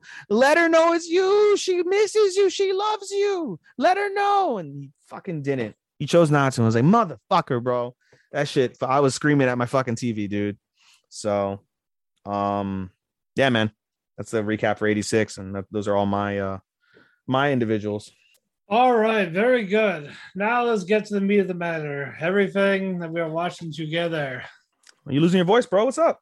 I gotta clear my throat. Hold on. Get the frog out. No. All righty. Let's just go to Platinum Mode. All right. Mirai, your whole happiness speech is not working. hmm? Mirai. Oh, Mirai. Yeah, yeah, yeah. Platinum Mode. It, it, it, it, was, it was clearly shown here that it's not working anymore. no, not, not at all. They're done. Like, we're well past the happiness twenty-four seven speech. For sure. But, uh, yeah, uh, also, Yuenda fucking lays down the law to that cop. mm. Like, we're not friends. Like, I've only talked to you for, like, a total of five minutes and, like, forty-three seconds. Yeah, dude, savage. And, like, all these, like, all these encounters. Like, yeah, this one was, like, twenty seconds. This one was this. The only time I talked to you longest was during that run-in. And, yeah, I regret that. You think I'm your friend for those five minutes? No. Fuck you. Hell no. Yeah, and then basically Yoanda says, all right, I, I just want me and Mirai here to talk. Everyone else, back off. Mm-hmm. But uh, what you call it? Hoshi stays, the cop. Is like, like, I want to, I actually want to hear all this. Like, I want to see this through. Mm-hmm. It's like, hey, he still thinks he's Yoanda's friend. Despite, you know, being told no. Right. So, yeah. So, yeah, all the other candidates, Saki, Yuri, the kid, uh, Yumiki. Oh, wait, you're talking about um, the, the emo one? Yes. Nakaumi. Yeah, him, the girl, the, the cop's girlfriend. They all leave. They all, they all go back to her hideout. So dumb. All that's going on. I was like, okay, like, well, I just, all right, is this what I want? I convince me. Mm-hmm. Wow, me. And then, yeah, like Mirai just fails at that hard. And, you know, on average, he it's not that he did a shitty job. It's just fucking Yoneda is just it. so ridiculously, like, opinionated and has a, a, a rightful opinion as well. It's not bullshit, dude. It's legit. It's a legitimate opinion. That's not, it's like I hate him so much, but everything he says is just it's realistic. Like, I see it now. And it's like, fuck, bro, like half of it is so blasphemous as somebody who grew up religiously, and the other half yeah. is like, it just makes as an adult that, you know, seen shit, it's like, fuck, man, I just it makes all the fucking sense in the world, dude. All yeah, the fucking it, sense. I love how you just talk about like, oh yeah, immortality can be reached in three hundred years. Yeah, shit was but, wicked, dude. But you know what? It's not gonna last that long. Like, maybe humanity should go. Yeah, dude. Savage. Just, just for this creature. He's a whole fucking savage, dude. I yeah, hate the way they say it, like creature. Yeah, and the way they fucking say it, and people are fucking buying it. Yep, they are. And so it's like, no matter what you say now, it's just ain't gonna work for real. And even Yuenda says that, and it got to the point where Shuji basically had the girls tied up. Mm-hmm. Mm-hmm. Like they were held hostage. Like this was the plan. This was the plan he had set up. Mm-hmm. Mm-hmm. And it's all to basically make Mirai choose. Yeah. Like. Do you like? Do you want to become God? Do you really want to become this creature, or I, I will give it all that despite everything he said just to save Saki? Yeah, he contradicted and, him, bro. And yeah, it's like you have thirty seconds. Yeah, and and they're talking to each other on the phone, like, okay, yeah, if he touches me, shoot her. If time goes up and there's no answer, shoot her. Mm-hmm. And there was like this seconds left, and then Mirai just says, "I I give up." Then Yuanda looks at him like, "You gave up that easily." Yeah, dude. And it's like, I had faith in you, and now it's just, I'm so disappointed in you. Mm-hmm. And then Mirai talks about love, about his love for Saki, how much he means, how much Saki means to him. Mm-hmm. Well, so I even got to the point where Yoenda's like, that was remarkable, like how everything he said. Yeah. But it's too late. I wish you said this earlier. So now it's just, are you gonna? Whose life do you choose, hers or yours? So it's you die or she dies. So fucking savage, dude. And yeah, and even Saki was saying like, do it, like save yourself, like like like I'll be okay, type of thing. Yeah, she tries to tell Revel like, go tell him I'm fine, and Revel's like, nah, I can't do that because I value your life more than his. Yeah, pretty much. Yep. And Mirai says, take my life. Yep. And then. And again, Yuenda's disappointed in him again. It's a cliffhanger. Yeah, and then he shoots the arrow, and then he's like arms out, like ready to accept his fate. And then we get credits. I think there's gonna be I bet you anything, like, I think either fucking um, Hoshi is gonna take the fucking bullet. He's gonna take the white arrow, and then there may be something that happens at the at the mansion where they fucking flip the script. Um, I definitely see him take taking the arrow. Yeah, I definitely see Hoshi taking the fucking arrow. And then he's gonna say, "Why are you gonna do this for some type of person that wants to be this creature type of thing?" Some shit like that. Yeah, then he's gonna say something that's probably gonna make you end up question himself a little bit. Yeah, it's so nuts, dude. It is nuts. Good episode. Holy shit. What a redeeming fucking thing. Like, literally, like, it was like a two and a half. If you're lucky, a three. And now it's a solid four and a half, four, four and a half. Super solid, dude. No, no. Fuck. I, I love Yoanda's monologues. Yeah, I hate him. People, so much. people hate him, but it's just you, but you can't help but listen. No, you can't. It, and everything he says is just fucking, it's got, it's got purpose. It's got fucking understand. Like, it's based in reality. A lot of it. It's not just bullshit. Yeah. Not, um, you know? Yeah. I got, I got to the point where people started questioning their faith.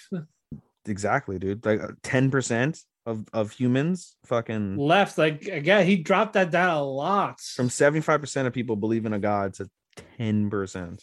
Yeah. No one could ever do that. Like, in real life. No, no, no way. No chance. No, like, you'd be lucky. No. You you be lucky to get five percent of that drop, right? But he did it in sixty-five or so percent in like twenty-four hours. On top of that, yeah, like like yeah, even like a day or so, yeah. Yep. Just holy shit, it's nuts. Yeah, mm-hmm. I I'm looking forward to the next one. Mm-hmm. Mm-hmm. Soon we're gonna be done. Let's see if they actually end strong. Let's see if they actually set this up right. All right, moving on. World's End Harem. A decent episode. What were, what were your thoughts? It was a decent episode. It was a decent episode. Nothing, nothing really sexual happened. Yeah, this is this is more drama. This is more drama. They've cut out the sex. I mean, they still have shitty blur, shitty fucking. But, scribble, but it wasn't like, like all over. No, it wasn't. It was. They already. Yeah, they basically said they st- stop fucking and, you know, try and get everything in. But they're, you know, like I said, they're telling a decent story. They're telling a really decent story, and it's good shit. It is yeah, solid it, shit. This, this is just the point. Like, this stuff like this is just very distracting. In essence, yeah, yeah. yeah that's that's really like the, the big flaw to give it a, a decent grade. I give it a decent grade because I've been enthralled by the story. Like an ecchi. Right. That, this is the best story out of all the ecchi anime I've ever seen. Truthfully, even Mushoku Tensei. It's not an ecchi anime, dude. It, it's still an R rated. That R rated is different from ecchi. This all is right, purely right. ecchi. All right, fair enough, fair enough. It's purely ecchi, bro. I've seen, uh, I've, I haven't seen that many. Like I've seen, I've seen Arrow Manga. You know what? Arrow Manga Sensei had a had a nicer story. Arrow Manga Sensei, then fucking uh, World's End Harem. Because this is a better story than Shimameta. This is a better story than uh, Peter Grill or Super X Heroes. Um, I think those are the only other ones I've seen. So yeah. Not many, but I've seen a, a, a decent variety. So. Yeah, it's a solid yeah. story. Solid, solid story. Basically, I don't think that Orisa um, and her cult are really uh, are really uh, terrorists. They're just labeled as terrorists by the U W, but they're really yeah. not. They're really not. Yeah, they they talk about it. Like they're basically they're just exposing like, hey, these guys were lying to you. Yeah, we have number four. I really hope it ends up being like a humongous orgy. But also the fucking. Ch- outfit appearance with uh, Doi. Doi, yeah, Doi's fucking savage now. Yeah, and we find out what Karen really wants. She wants to be the head of the U W, right? The world. She wants the world. Okay, fucking uh, Doctor Evil. Yeah, but no, she wants to be number one in everything that is going on. That's why she tries so hard. Yeah, basically. So I mean, as I but there's like Eddie, she wants a door. Like, yeah, you could fuck me, but I can't have you knock me up because this will ruin it. Yeah, like I, you're, I still need you for my plans. And then Doy's like, you know what? That's fine. I'll help you out. And then at the end of the episode, bro, that reveal, holy shit, Doi, Doi looks like a supervillain now, bro. Yeah, right. Like no glasses, his hair's changed. Yeah, dude, he looks taller, fucking more fucking confident, bro. It's amazing what pussy does to somebody, right? Yeah, he, it's he's, so he's, true. God, he's he's fucked for like a couple of months straight. They said he they, didn't they say his number like in the previous episode was like sixty-three, something like that. He's fucked sixty-three girls. Jesus like, Christ, yeah, bro. Like multiple times in a day. My number's not even close to sixty-three. Not even close. No, I'm not even close to sixty-three. I'm like one fucking. Yeah, it's half our age. Yeah, for real. Fuck you, kid. Oh man. Uh, but no. Uh, yeah, and it's I, interesting too to see fucking um, number one be uh, what's it called? Like he agreed to stop fucking. He be ended up befriending the one chick. Yeah, it's more, but he actually shed, he has feelings for uh for Reito's sister. It seems like.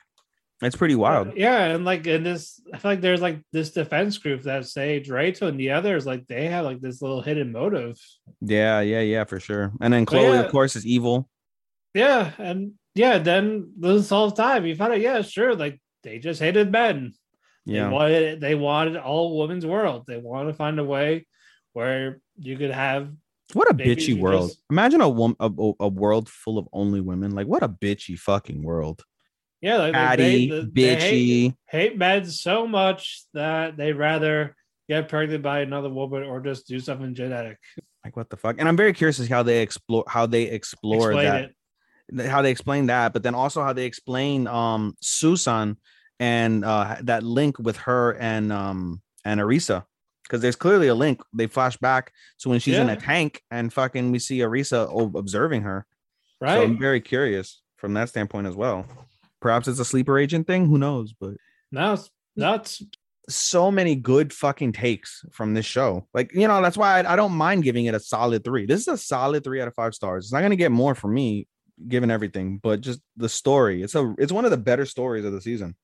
Right. I would take the story in World's End Harem. Not even just like I said, the sexual shit. I would take the story over fucking uh, what's it called? I take it over twenty-fourth Ward. I'll take it over fucking uh, Shenmue right now. Yeah, like well, I would we'll take get, it we'll, over. We'll, we'll get to twenty-fourth after this. Yeah, we'll get after this. Yeah, I'll take it over fucking uh, Love of Kill. I would take the story over uh, Strongest Sage. Like that's you know, I just put that story, just the story itself. No, above yeah, a, a bunch I, of I, decent I, anime. I put it over a couple. Like I put it over Liddell. I'll put it over fucking Slow Loop. Ah, uh, you know what? Story wise, yeah. Story wise, yeah. Yes. I still enjoy for what it is, but story wise, yes. Dolls Frontline for you, maybe. Yeah, definitely. Dolls Frontline. Yeah. Um. I don't that's think. Really it. Has, yeah, I was gonna say because you you're more. I think that's re- yeah. I, yeah. Lupin is yeah. yours. Like you like freaking uh Akame Sailor a lot. Vanitas, Vanitas and rankings are your baby. Oh yeah, like the, so. yeah. Vanitas is definitely high. Of course, of course. Good shit. Yeah, good good shit around. Let's just good see shit, pal. Yeah, let's see if the end is strong. Hopefully, I re- really hope it's not something fucking stupid. Speaking of ending strong, let's go with one that's been slowly declining. Speaking, of, what a shitty transition. Okay. Yeah. Ah, uh, fucking twenty-fourth Ward. I didn't mind this week's episode. You've been more critical of twenty-fourth Ward than I have. I agree. It started out ridiculously hot and it has cooled off substantially. But I'm not in the camp of it's gone to shit. It's not the worst thing, but it's just what. Do you want? I like like, the you, flashback like, like like you've had some great episodes, and then in the middle it's just it felt like a filler. Not quite, but I see what you're saying. But I didn't get that feeling. Um, it was, it, you know, it was a very slow build and dramatic attempt at a at a reveal for something that kind of fell flat. That's how I would okay. classify it as. That's fair. I would classify that as, but I enjoyed this flashback episode. For those who haven't seen it, it's a flashback episode where we see all of the um. Yeah, oh, we. I heard a beeping. I heard a beeping. I was like, yeah. sorry. Um, we see them how we see all the characters interconnect. We see Koki's mom, um, and and father, how they got together, um, how that interacts with um uh, Susugawa, how that interacts with the dude from Sarg. Um, how that interacts with uh, with uh, what's it called? Um, Shu's family, and we yeah. see Rand, and we see Zeroth. How Zeroth is born because of you know it. It, it I liked how everything tied together. Uh, one event that couldn't be prevented because of Kanai's inability to complete her system was a chain reaction that led to everything that's happened. On top of the fact of Koki's father going through severe heartbreak twice because of stuff outside of his control, I thought that was really well explained, well done. It gives us a, a, a legitimate background to see the potential demise of such a critical character and how the building blocks for that have, you know, right. taking shape to where we can conclude these last, I think, like two or three episodes, where we can build to something that's greater than than what it is. You know, granted, they have that, they have a couple plot holes, you know, in terms of how to how to explain the potential destruction of um of what's her face, Asumi.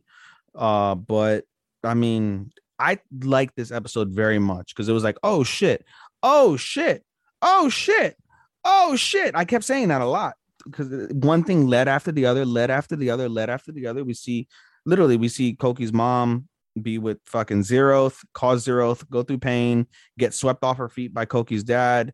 She dies because of something that she couldn't prevent. Koki's dad wants to like prevent it. Then goes through and like, it was like, eh, it starts relenting. Then his fucking daughter dies. Then he's like, I want it done. And again, great shit. Great explanations. I like this episode very much. All right. That, that's fair. Yeah. Uh, I, I'll give that. Uh, don't worry. There's no new episode. There's no new episode next week. We instead, we get a recap episode. Another recap. So that automatically means it can't be anything above a three from us. If you get a recap yeah, episode. It's the second recap. It's not a no. It's not. It's not a second recap. Yeah, we had we had a we had a break and they showed a recap, but they didn't I, count as an episode. Really? Yeah. I don't recall. I thought it was just an episode. They just skipped it and that was it. No, no. Like okay, there's no episode, but there's a recap while you wait. Didn't even dawn on it. Yeah. It's falling into that freaking uh, what's it called? Into uh, Wonder Egg territory. Yeah. Yeah. Ugh. Thanks. Uh. Yeah. Let's move. Anyway. Yeah, um, no Genius Prince because we already covered that last week. Did we? We did, yeah. We we watched the latest episode before we got on. Oh, yeah, we did. This ours. So we got five left. Huh. Go ahead with Shenmue. Let's go with Shenmue, yes. Ryo is in China. He's in Hong Kong. He finally Kong. arrives. He arrives. He got caught off guard with a girl on a bike, which you know her name is Joy. Mm-hmm. While she got distracted, a kid robbed him. Mm-hmm. Pickpocket. Wong, his minion Sam. Pick backpack. Pick backpack. Yes. By yes, the, the team of Wong, Sam, Larry, and Coolzy. I, I'm guessing they play a significant part in helping him later on. Well, just Wong. Mm, okay, just the kid. Yeah, yeah. And, and you catch him pretty early. Yeah. And yeah, and everything was fine, just all his money was gone. What, in the backpack? Yeah, all he, he lost all his money. In no, he had his money. He said he had. Them no, I'm saying in the game he lost his money. Oh, in the game he lost his money. Yeah, he loses all his money. But in the anime, he didn't lose anything of significance. Yeah, in the backpack. I know, I know. Fuck. Oh no. Yeah, it made like a big deal. That's why Joy felt bad for Ryo. That's why she takes him to this hotel. Like, hey, you can crash here, basically. Can't fuck me here, but you can crash here. Yeah, they don't fuck. That's sad. She's hot. Yeah, she's hot. No, they don't. I would definitely sing her the chimpo. Right, right. Uh, but yeah, um, Ryo meets his old guy about Chai Chi. Old man Jimin. He's Diamond. So good. I love him. Yeah, uh, yeah, they they were fighting back and forth. He had this Tai Chi style, and when he was about to ask Ryo about what was his trial, he wasn't there. Mm. But uh, yeah, he goes to the temple. He sees a girl there. It's like, oh, why are you here? Type of thing. Like, oh. You know, I visit, mm-hmm. Mm-hmm. but uh, she's looking. But he's looking for Master Tali Shao, mm. and this old guy's like, "Ah, you, the master will come to you. You cannot. You're not ready." Mm-hmm. All that shit. Uh, then Ryo meets up with Joy. That's when she tells her about the hotel. Like, oh yeah, don't go after Wong because he has no family. So like, leave your backpack. It's good as dead. Fuck you. Yeah. But uh, yeah, but Ryo says, I promise I won't hurt the kid. I just want the bag back. They just show me where he is. Mm-hmm. So she takes him there. He sees Joy. Uh, sorry, sorry. Joy takes him there. He sees Wong. Mm-hmm. They don't, I just want to talk to you. But he beats the shit out of the goons, not Wong. Mm-hmm. Then they eventually talk. He gets his bag back. Everything's there. He's on the boat or whatever. Where was it? Was it on a boat?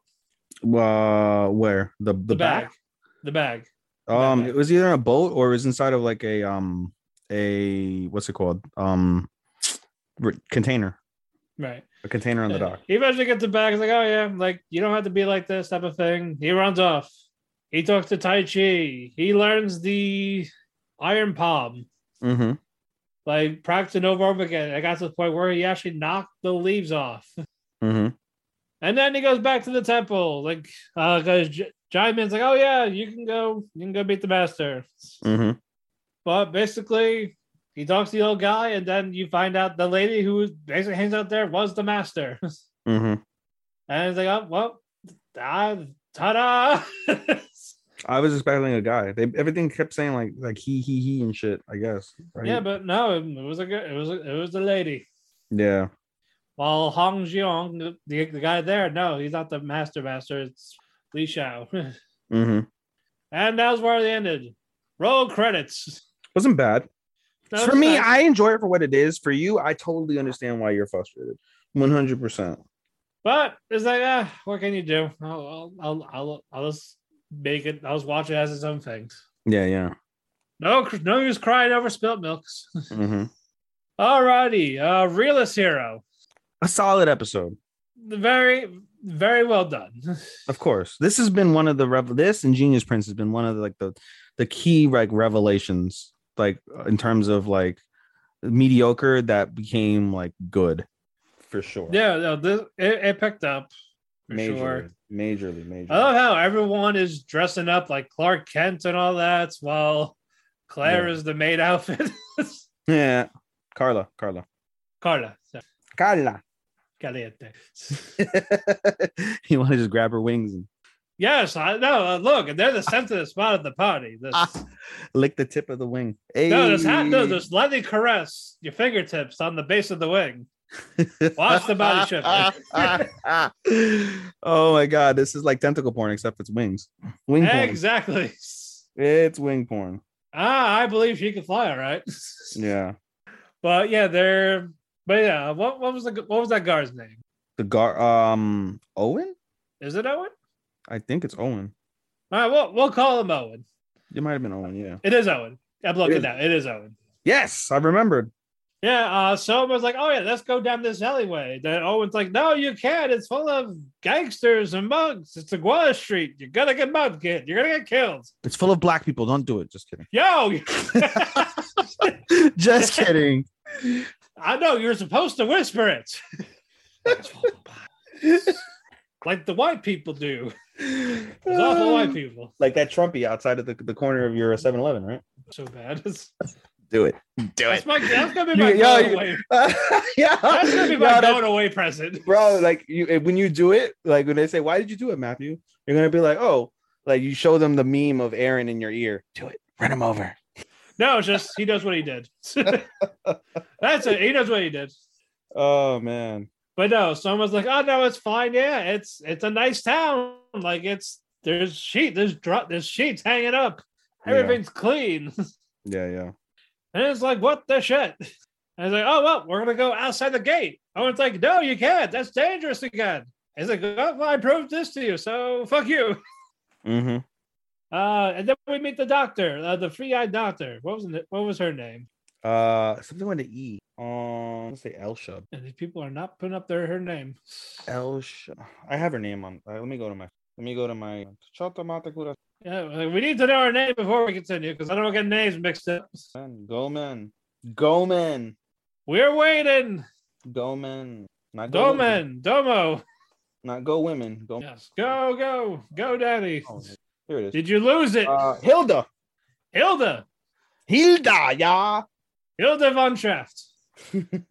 No, the doctor is there. And then, oh, wait, refugee camp is being attacked. They're going to kidnap the children. And then you see the, what was that girl that he knows through, that, that Kazuya knows? I forgot her name. I, like, he recognizes I, the group. Oh, yeah, that's the team I used the dummy for. Yeah, uh, I, and it's like, are you gonna fight? I kind of can't fight. Uh, I'm going to anyway. I mean, it, it, it was it was very admirable. Yeah, uh, and yeah, even this year's like, all right, don't touch anything, don't go anywhere. Yeah, like you're not like, do you know anything? Uh, Owen taught me a few things. Okay, you're gonna stay still. And then yeah, he sees the girl being something. Oh, I gotta be a hero. Throw yeah. something as a distraction, and he's like, well, what, was, what are you gonna do now? I don't know. I didn't think I get it this far. Yeah. Rose is like, ah, shit. And then that guy gets attacked. The woman attacked him. Licia scolds him. Say, what would ha- I don't know what we would do if you died. And then uh, Kazuya uh, says the girl's name is like, how, and then she was like, "How do you know my name?" And Lucia was like, "Yeah, how do you know her name?" Uh, great and, work, and, Owen. And he's like, "Oh, oh God, it's the villagers. You guys okay?" Right. It's like this, this you don't don't hide the subject, don't change it. And it's like, ah, okay, they're fine. Oh yeah, uh, I don't give me the credit. Give those people the credit. Yeah. And chase it. And then we see fucking the slave trader. Yes. What's his name? Rudis. Uh oh. Um. Uh, Cherry. Uh, no, no, not Cherry. Candy. I Ginger. Think... Ginger. Ginger. Yes. They see, they can... they go to Ginger, and again, yeah, he says, "Up, oh, everything's going great." How did it? How did this episode? How the episode ended? The episode ended when they um. When after they saved the children, they were able to escape by pinning it on the, the adventurer.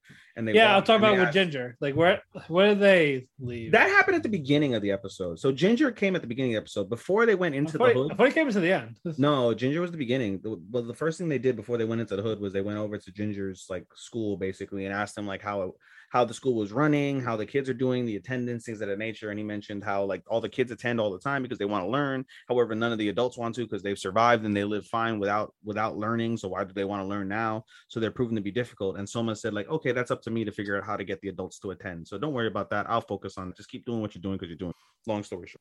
All right. Very good. Moving on. Uh, again, nice episode. We're almost done. I forgot there's the demon war going on. It, it honestly, it's so easy to forget. That's one of the hang-ups. That's one of the few hang-ups of the truthfully. I know. It's like, are they gonna mention it at the end or next season?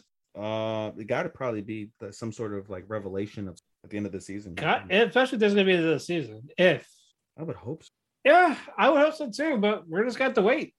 All right, let's go. Sasaki and Miata. A solid episode. This was cute. Very cute. We got our fireworks. We'll get to that in a bit. Hanabi. Yes, uh, basically we go back to the the Fug Cafe. Yes. Not made. The Yankee. The Yankee Cafe. The Yankee Cafe. Hooligans. Delinquents. Junkie. Yeah, so uh, while Sasaki was doing his shit, Miyato goes to the fortune teller. He goes to the president, Hanzawa. So, go ahead and explain what happens, and I'll ask you a question. Basically, he, he wants advice through tarot cards to, hand, to see how he can handle his feelings on Sasaki. Mm-hmm. And yeah, it was just more of like a straight type thing. And with Miyato, I think just I think he was afraid of hurting him. Yeah, that's so, that's why he can't. Why? So we get that we get that explanation during the Hanabi episode. Yeah, there was a revelation after Sasaki leaves. So basically, Sasaki gets the tarot card reading from Senpai and Miano. Huh? Miano, sorry. Miano. Yeah, Miano. Miano gets the, the tarot card reading from Sem- from and mentions the card he picks is, I forget what it was, but it mentions it's about perseverance. And I think it was strength. I think it was a strength card. Strength card. It was strength and mentioned like you have to be strong, you have to persevere. Um, you have to continue to push through and find your feelings and be strong in your choice and be strong in your decision. Um, and that'll help you out. And you know, it helps out Miano. Miano goes away. And the revelation that you know I wanted to ask you was he mentioned he he does a tarot reading for himself, he pulls it out and it's like understanding or the card, and he mentions like I guess it's up to me as the big brother to just accept where this is going as long as the other person accepts Miano. And I'm like, is that a senpai talking or is he related to Miano as like an older brother and they just don't you know mention like Nissan or whatever? You talking about the president? Yeah, I that caught my eye. I was like, is that Sasaki's brother? Is that Miano's brother? Cousin? Family member of some sort? No, I was just thinking he's just someone that has seen this type of behavior with other people before. Because he's straight. He has a girlfriend. And you can yeah, tell I, he's being yeah, supportive. Again, and I'm pre- he understands again, what's going on. And again, but... he, I'm pretty sure he's helped out a bunch of students because... Yeah, because again, he's the class president. People look up to him because again, yes. They're gods in anime. yes, yes, yes, yes. So basically, um, as that had they, uh, they what's it called? Hirano lets uh, Sasaki out ten minutes early. They go enjoy the festival. Um, you know, they go to a couple things. Yeah, then, then yeah, then Hanzawa was like, you know, he's got ten minutes, right? I was like, shut up. Yeah, so then he goes... Get back in there? Yeah, so basically uh, Sasaki, or Miyano goes to perform in the cross-dressing competition, and um, uh, what's it called? Uh, what's his name? The, the glasses? Miyano, Miyano, yeah. Uh, Kurosawa. Kurosawa. Kurosawa and Sasaki have a conversation while Miano's up on stage, and basically... um he asked him if Kurisa- he's okay with it. Yeah, he asked like what's going on with it, and he like, oh, and uh Sasaki's like, oh, I guess uh Miano's told you something. He's like, no, but I can tell what's going on. And you know, she's like, oh, you know, it's hard for me to like, you know, support him, but at the same time he was so open with me, so I do want to support him. Like he wants to see him happy. He wants to see him happy, and he, you know, he realizes that, you know, he made, you know, sometimes crowd him. Um, so Miyano ends up getting second place, but he's also happy the about uh, it. Also like he had the whole like little revelation with the whole fifty year thing, that flashback. Oh yeah, he had that like, and then he's like, was he really? And he thought Sasaki took it as he was playing long term with him, which is not the case. But in any case, you never know. Perhaps. Anyway, since uh, Miyano gets first, uh, second place rather, and is happy about that because she's like, oh, at least I don't look as girly as the other guy, basically. Yeah. Um, they end up changing. Um, and then they go to lock up, basically. It's the end of the festival. Um, it's at night. Uh, Miyano's in charge of locking up all the doors on the inside of the school. Sasaki goes with him. And as they're having a conversation on, on uh, about things, um, he gets nervous. But then he tells Sasaki, like, listen, I, I if you don't mind, give me a little bit more time, you know, to tell you my feelings. And Sasaki's like, okay. And he holds his hand and like collapses in his shoulder as the as the Hanabi hey, and the fireworks say he'll off. Wait longer, and yeah, Miyano and, loves this vulnerable side of him. Yeah, Miyano loves the vulnerable side, but the key that you mentioned earlier that you were getting ahead of yourself is the fact that he hasn't given him his decisions because it's not fair to Sasaki. He says this because of the fact that he doesn't know whether he wants this relationship. He doesn't know basically whether he's fully gay or he's accepting of the fact that he's got gay feelings, and that um, it's not fair. He doesn't so, want to lead him on, like he doesn't, he, yeah, he doesn't want to lead him, him on. He doesn't want to play him. He doesn't want like he, he dates, dates him and then realizes he doesn't have the feelings. Yeah, exactly. He's like, I like, I like him, but I don't like. I don't know if I like him the same way that he likes me, and I don't want to say that I like him or get with him, and then realize like this isn't for me. Like I don't like men, or I don't, you know, I, I don't want to crush Sasaki because he can tell how invested Sasaki is into him. Right. Um. But then. Things continue to progress from that standpoint throughout the episode. Yeah, because uh, we we're at the mall. Miyano yeah. uh, sees Sasaki, and then there's a girl. Yes, and then there's um Osagawa, Juro.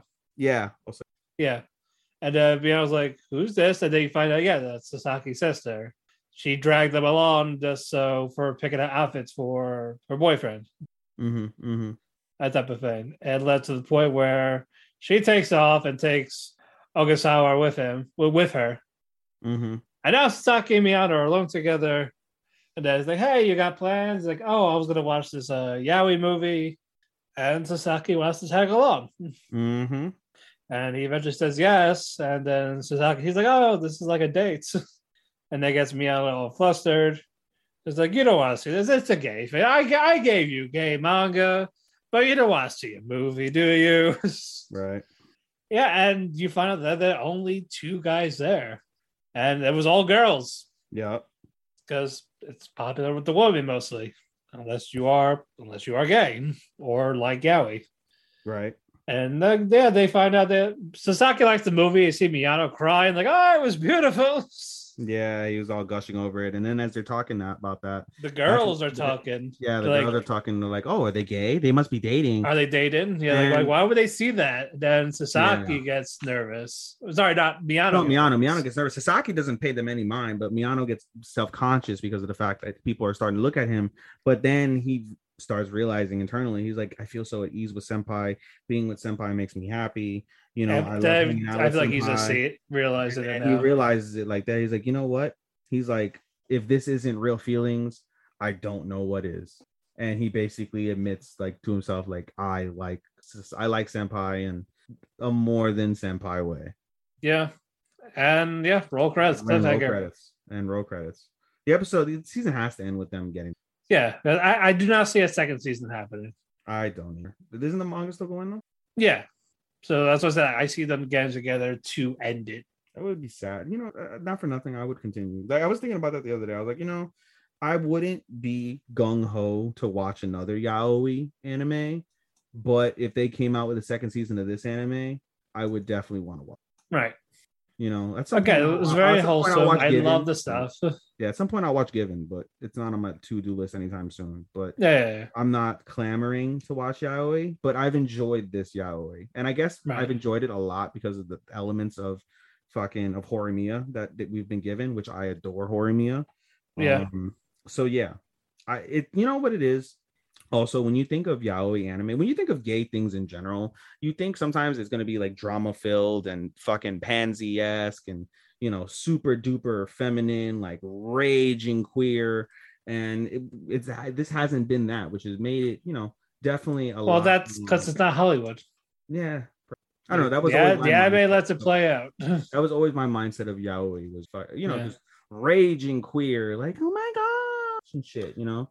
Again, that's that's U S television. Yeah, I know. It's just like it's two guys that you know. Again, I I do love the virus works here a lot, and just yeah. Or you know when you think I you know honestly when I thought of yaoi, I thought of Boku no Pico. Stop! Stop! Stop! Stop! I will end this call. What happened to the last thirty minutes in the last couple episodes? I mentioned. Boku uh, no, nothing. Nothing. You ain't getting them.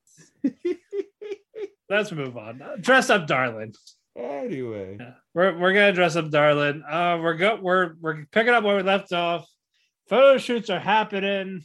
Uh, Marin keeps breaking character because she can't help. She can't contain herself because it's a little annoying. Too, even I was a little annoyed. I was yeah, everyone, everyone got because everyone's too quote unquote too fucking cute. Yep. Especially uh, it was cute seeing Juju smile though. She's got a cute smile. Yeah, yeah. Especially Shijuna.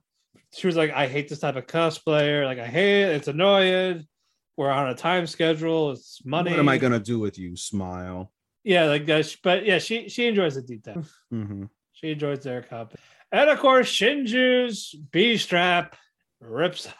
Pew! It's like uh, your chest is expanded. And then like, it broke. And it's like, God damn it. Yeah. So all that happened. They went their separate ways. Uh, Sejuna, Shinju were looking over at the photos. They love them. And uh Shinju opened up about how she felt jealous of her sister, but no, you find out Sejuna was the one that was actually jealous. Yeah, because Shinju has the body type of people she wants to cosplay as, while he's small and flat. Yep. But yeah, she wants to keep working hard on it. And then Shinju opened up saying like, "Oh, I, I, I'm gonna get a part-time job soon. Yeah, so I want to keep doing this with you," type of thing. Yeah, you missed the part though that when.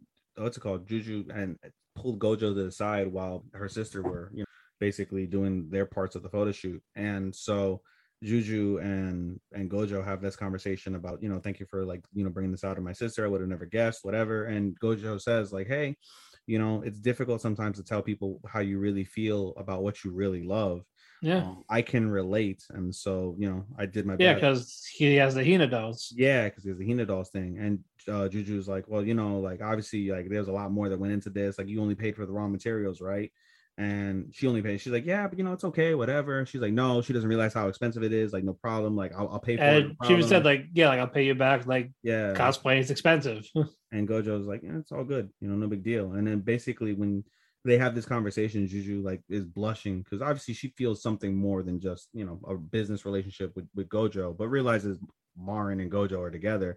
But basically Juju says under her breath, like, like this man is truly wonderful. And Gojo yeah. picks that up. She's like, what'd you say? And she goes, she goes, nothing. I said nothing. The tsundere. Under, her breath, under her breath, she's like, she's like, it wouldn't be right for you to hear what. And I was like, oh, fuck. That was cute. Yeah. That was very cute. Uh, while all that went on, uh, they sent the pictures to uh, Marin and Gojo. Uh, they then uh, Marin was like, talking about, so how did it all come together? Like, oh yeah, uh, Shinji was at my house. Yep. By ourselves. Like, like I measured her all that, and then Mar- Marin had this face like, did you? But she had the blow up, she had the blow up fucking angry face, pouty face. Yep. It's like, uh-huh. Like, and Gojo's just oblivious, like, you know, like, like most rom-coms. Okay. Like, like what? Hello? No, everything is fine, no problem. Pouty face, and even though not everything is not Daijobu, everything is not Daijobu. Uh, now, because of this, we get the next character she wants to do, uh, Veronica. Veronica. this shark mouth, tan, barely wears anything. And Marin talks about her love for the underboob.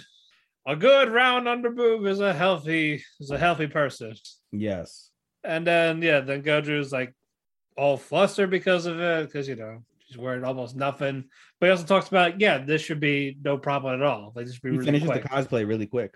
So basically, I think like a day or like a yeah, day or two, like a day or two. So basically, you know, Gojo's chilling in his room. He's like, I finished, you know, gives me time to work on on uh, Marin's cosplays. But that was a really quick cosplay, I guess, because there's not much to cosplay. You know, there's not much clothes. Um, I, and you, then, I, I thought you could just probably just buy the white short shorts. You just gotta make the top. Yeah, basically. So freaking. Um. So all of a sudden, you hear ding ding. You hear the doorbell ring, and it's Marin. Gojo. And then, uh, what's it called? You see uh, Marin, and Gojo's like, oh, it's so hot out there. You must be parched. Do you want a drink? And uh, Marin's yeah, like, oh, she's God, all tan skinned.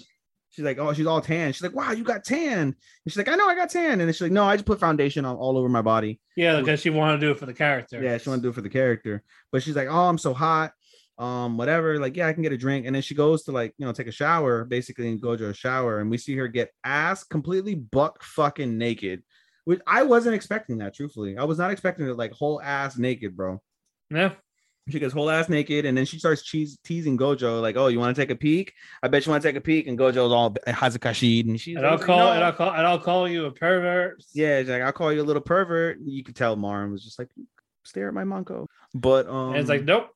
Nope. I, hey, I brought you a change of clothes. I'm going to leave them here. And then you see her basically in her, like, in his P E uniform.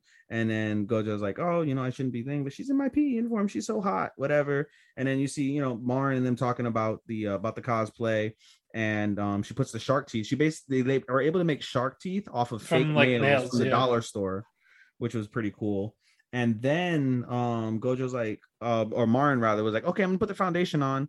And then freaking, oh, I'm skipping a part. She puts like a background, but that's not important. She puts the, yeah, try, yeah. put the foundation on. She lifts up Gojo, the shirt, and you just see underboob. Just and then Gojo's nice, like, wait, nope, you cannot, you cannot underboob. Wear this here. No, no, she, that we get, we'll get to that. And basically he gets super flustered and all embarrassed and shit. And, and now I, he's like hot. And now he's hot, and Marin thinks like, "Oh my God, you're getting heat stroke! Oh my God, you're getting heat stroke! We need to help you." And meanwhile, he's just super embarrassed because he sees like his fucking crush, his fucking underboob, yeah, like, crazy. And so then she starts like, "All right, let's not do this today. It's too hot." And then she's like, "Oh, I'm gonna get the thing." No, she's like, "Oh, let me get you some water." No, not that. She's like, "Let me get you some water."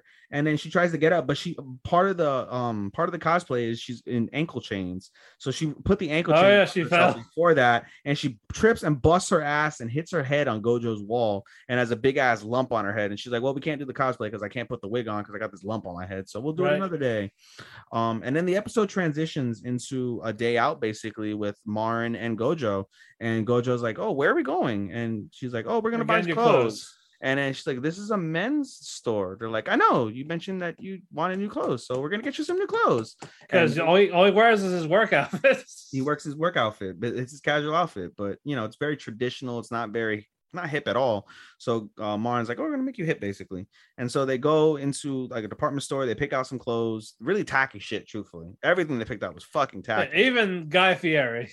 He, everything was super Guy Fieri. It but was- But Marin just has this face. Like, hey. Marin has his face, and like when you think like, oh, Marin's fucking embarrassed. Like, damn, Gojo looks fucking stupid. No, it, nope. it just shows. It, it just shows that she has shit fashion taste because she, she has shitty fashion taste for men because she has great fashion taste for herself. But right. she's like, Gojo looks great in everything. Oh my God, I've never thought of a man that would look great in everything. Oh wait, now I do. It's Gojo. I love him. I love him so much. Not even love. Wov. Wov. Yeah. W V. I wov Gojo-kun. Daisuki Gojo-kun. Yeah, uh, that they eventually... But Gojo is super uncomfortable in all of these clothes because he's not hip whatsoever. And so he picks nothing. No, he, he picked a casual t- No, I don't think he picked it. Well, they they came out of a bag though, so I think he picked a couple of stuff. I maybe I didn't see that. I didn't see the bag. I didn't think he picked up. Yeah, yeah Joe. She she was holding the bag. No, that was her. She picked out the same T-shirt, so she bought the T-shirt for herself. Okay, okay. Yeah, Gojo didn't pick out shit. Basically. Gotcha. And then, you know, Marin's, of course, super sweet. She's like, you know, it's fine. You can't help. You know, there's no point wearing something you're not comfortable in. So, you know, I understand. No problem. And they basically have a date. They go around Shibuya. You know, they go get food. They go see, like, sights. They eat crepes and ramen and things of that nature. Like, everything is great. Yeah, so he's then, like, ramen's not a snack. Ramen's not a snack. And as they're walking down Shibuya, um, what's it called? Marin's like, oh, I can't wait to cosplay. And then Gojo's like, I can't cosplay with you. And Marin is devastated. She's like, what do you mean? I don't understand what you're saying. And then Gojo's like, it's best that, like, you do this one without me. And Marin's like, no, I can't. Like, you're my cosplay partner. Like, I need you. Why don't you want to cosplay with me? And Gojo's like, it's too skimpy. Like, that that your outfit's too I, skimpy. I, I, I can't. I can't. Under boob is too much. Like, I can't. I can't approve. I can't look at you.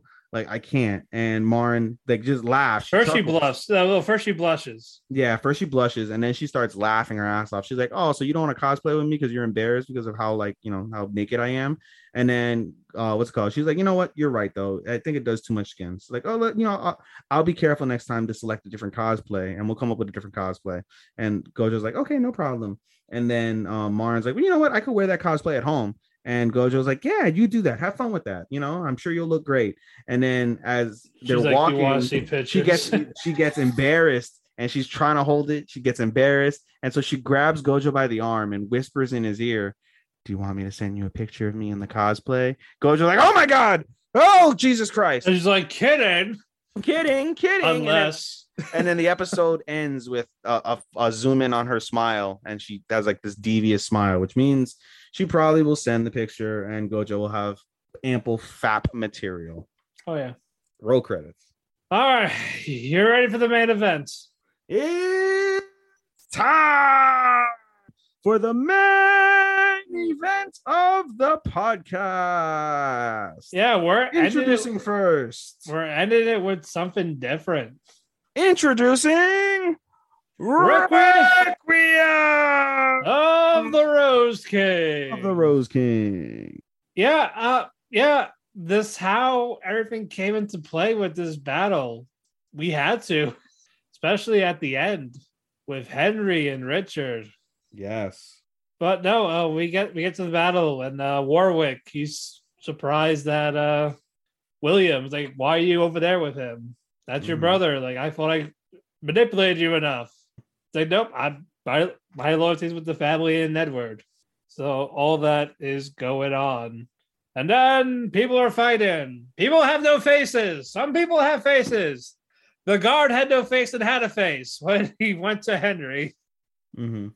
Uh, all this all this stuff is going on. Richard has his own thing to do. He wants to find, yeah, he wants to find the man that killed his father. He wants to find the king. He wants to kill the king. So he sends, what's that other black hair kid? Buckingham. Was it Buckin? Buckingham. Buckingham, yes. He he says Buckingham's like, okay, um, this is what you gotta do. You gotta pretend to be me. He kills uh, Red Rose. He takes the he takes the cape, the cloak, and he's using the fog as his adva- advantage to basically trick the Red Roses. And it that that plan's been working. It was that was a smart plan. Super slick. Yeah, I I give him credit for that. Uh, then we go to Henry for a bit. Hendy. And what? Hendy. Hendy. Yeah, and, yeah, the king's like very upset. There's all this, all this stuff is going on, and he's not even there. Mm-hmm. And he sees one of his soldiers, and he, he tries to go help him. Like, I'm the king. I was like, you're the king, then why aren't you out there? Like, he's like, he like basically this guy was telling him he was worthless because, yeah, the king's a pacifist. Yep. Yeah, like he just he's just this God-loving pacifist. He just doesn't want any of this to happen. And then the guard killed the guy in front of Henry. And it made Henry just go to him like, why'd you do that? He was a Lancasterian. And the guy's like, what? No, he wasn't. And he turns it over. He's like, oh my God, he was. Yeah, because again, the, the fog. Yeah. No, it not only that, the fog and Richard was like, you know, go kill, go kill, go kill. He basically convinced them to turn against each other. And that yeah. was part of the strategy that the back his back line they, like, they're this they way, started basically fighting each other, thinking that they were fucking the other guys. Yeah, uh, but while all that was going on, the fight between Edward and Warwick was great. Yes, it was. All that going on, like like you were with the family the whole time. Now, also, also before that, Warwick had that revelation, like he thought he was talking to the father. Yep. Like, you promised you would have Edward on the throne. And he's like, I did. I mean that. Like, but again, you betrayed everyone. Yep. And now Edward wants, and then you see Edward coming from the fog. Yep. And they have this fight. Yep. And it looked like Warwick was winning, but turns out that he wasn't. Yeah. But uh, yeah, the knights come in. Everyone's getting ambushed. Edward, Edward had it, but Warwick ran away. And then Buckingham stabbed him. Yeah. He's like, you ain't going anywhere anymore. Then Edward didn't want him dead. He wanted him alive.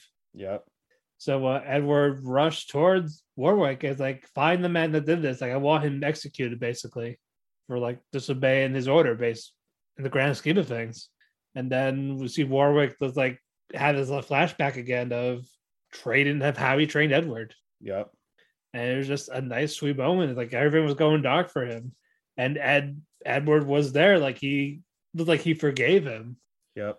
When he just held his hand and stood there while they were talking till Warwick died. And then when all that was going on, we go back to Richard. He sees uh, he sees Henry. And he sees the guard, like, yelling at the king. Yep. And then he died. Yeah. Like, Richard stabbed the guard. Yeah. And then Henry looked at Richard and he's like, like, why did you do that? Yeah, yeah. And he looked down and was like, who are you? And then Richard said he's his name and like what he is and what he does. Yep. Uh, before that, the, before he goes there, Joan of Arc was like trying to trick Richard. It's like, oh yeah, uh, Henry's that way. And then another ghost, like his father, was yeah. telling like where Henry actually was. Yeah. Because Richard kept getting manipulated by Joan of Arc at the end of the day. Yep, yep. It got to the point it's like, I don't need you anymore. Yeah. And they just sort of cut Joan of Arc in half. But Richard, I'm the only one so powerful. Yeah. I'm the only one that knows who you truly are. That and that's gonna that at some point has to come back. Yeah, no, I agree. He is. Joan of Arc's gonna come back and be like, yeah. I always knew who you were, and now you know who you are too. Got it. Yeah, and now she's gone for now. For now. Yeah, and then yeah, then the ghost of his dad's like, oh yeah, she's there. And then we get to Henry asking Richard, who is he, and all this. And again, yeah, he's the king York, like son of the like son of the Yorks, like all that, the white the white rose. And then he says to Henry, like, who are you? And then he confesses that he's the king and all that because he was just a regular person to Richard. Yeah, and Richard is mind fucked as they fucking they capture Henry. Henry is is basically is tied up, and while everyone is you know kind of like you know serious but celebrating that they captured Henry, Richard is devastated. Yeah, because he said he wanted to kill the person, and now you find out he's Love that person. His life, and you know what's crazy is that um. His uh, what's it called? His retainer. The uh, forget his name. Um, the his retainer, the uh guy who was who was, that with, was him. with him. The guy who was with him, and then the guy he went over to some other house, but he always manages to find his way back to protecting him. I forgot his name. You know what I'm talking about. Basically, his. Reta- I, I I know who you're talking about. Yeah. So the was, retainer, it, was it William or no? It wasn't William. It was somebody else. Um, but yeah, his retainer was like, you know, let me deal with Henry. Let me deal with Henry. And what's it called? He's like, she's like, no, no, no, no. But he realized the whole time, like, dude's in love with the King of England and doesn't realize it. But they no one ever told him. And maybe that'll come back in the next episode. Like, you knew this whole time. Why didn't you tell me? Da da da da. You know, like we tried to, but you, you know, blind with love, whatever. Um, regardless, there's so many different places that it can go. But just the the principle of of the, the uh, it feels like a betrayal. It's a heartbreak. Um, it's shattering to, to Richard, uh, just that look on his face, you know, and just the reality of throughout this, these entire last nine episodes, there's a constant with Richard. And that is that he feels that he's doomed to not be loved by him, not realizing Anne had legitimate feelings, not realizing Edward has legitimate feelings. Yeah. Also the guard, the guard is, Cas- it's Catesby. It's William Catesby. Yeah. Catesby. Catesby. Yeah. His first name's William. Oh, okay. Catesby. Yeah, yeah. I've known him as Catesby. Yeah, Catesby, the whole time he knew, in essence, he's like, wow, fucking, he's in love with Henry. You know, I get Catesby, I think Catesby does know his secret. So um, it's it's Richard's feminine side that, you know, I mean, I don't, I get the idea, like it could be a yaoi. Perhaps it is, I guess, in that standpoint. But, you know, regardless. Either way, yeah. just the whole principle and concept of, of the, the mental torment that Richard has put himself through and his experience as a result of this conflict between the two houses, um, along with his like chance encounters that have led him, is so fucking wild, dude. So wild. Yeah, just what do you do now? Do you actually kill him? No, I think he fucking betrays. I, I think that's the, the path that this is leading towards. I think he's going to betray his brother, side with Henry. They're going to sit on the throne together. Yeah. I'm, yeah. It's the tension of what's going to happen. Just, again, a lot can happen. Yeah. Again, it could be the betrayal, or it could be Richard kills him there, or some, yeah. anything. Because if I'm not mistaken, it was Margaret that killed his father, correct? Was it Margaret? I believe it was Margaret that... But, ordered- but again, Richard believes it was the king the whole time. Yeah, not realizing. I think it was Margaret that ordered that uh, Richard, King Richard, be fucking decapitated. Yeah. Yeah, it's nuts. For sure, dude. Great, great episode. Great episode. Great scene. I love I, lo- I love the war, the, that final scene, those final I scenes. I adore this series. Like, I haven't given this, because we're only halfway through or almost halfway through. I haven't given it a grade yet, but it, it's it's trending a four at least. It's got a chance to be a five for me. But it's, yeah, like, it, it depends on how the rest of this core ends. Yes. Well, I, you can't. I'm not going to grade it by the core because it's a, it's a continuation. Right, right. But I'm saying like the, the first half, like the actual. Yeah, if you were to give it a, the the actual winter part, the actual winter half. The winter half, dude, it's got a chance to be a five. It definitely yeah. has to be a five. I'm not going to grade it until later, twenty-four episodes. Goddamn, you know. But in a way, I'm glad I didn't do that with fucking with Platinum End. I would have given it a fucking two, I think. yeah, yeah, yeah. I probably would have given it a two. Um, I probably would have given it a three, just because I give a lot of things a three. But it would have been a low three. Like, it would have been like a two point seven five if I could do it. But I'm glad I held off, because it's a four now on my grade. Right. It's it's a four. So at, right now, Rec Room is trending at least a four. I hope it can get to a five, and I would be really happy if it did. For sure. Yeah, I I can't wait. Uh, closing thoughts. Strong, strong episodes this week. Um, as we get closer to the end, I mean, obviously, as you get closer to the end, any of those episodes, you know, they they should be strong. And we're getting to the end now. Where we're at, yeah, we're gonna get to the penultimate.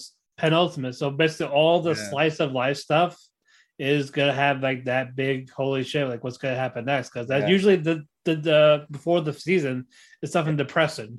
Love of Kill is episode ten. So we start with penultimates on Thursday. Platinum End's penultimate. World's End Harm. Um, yeah, Sasaki's penultimate Sunday. Uh, uh Vanitas' penultimate. Yeah, eighty-six finishes. Dress Up Darling's penultimate. Realist Hero got two episodes more. Three episodes, sorry. Uh, Soul Loop. Um, and Shenmue is about. I, fa- I fake Frontline.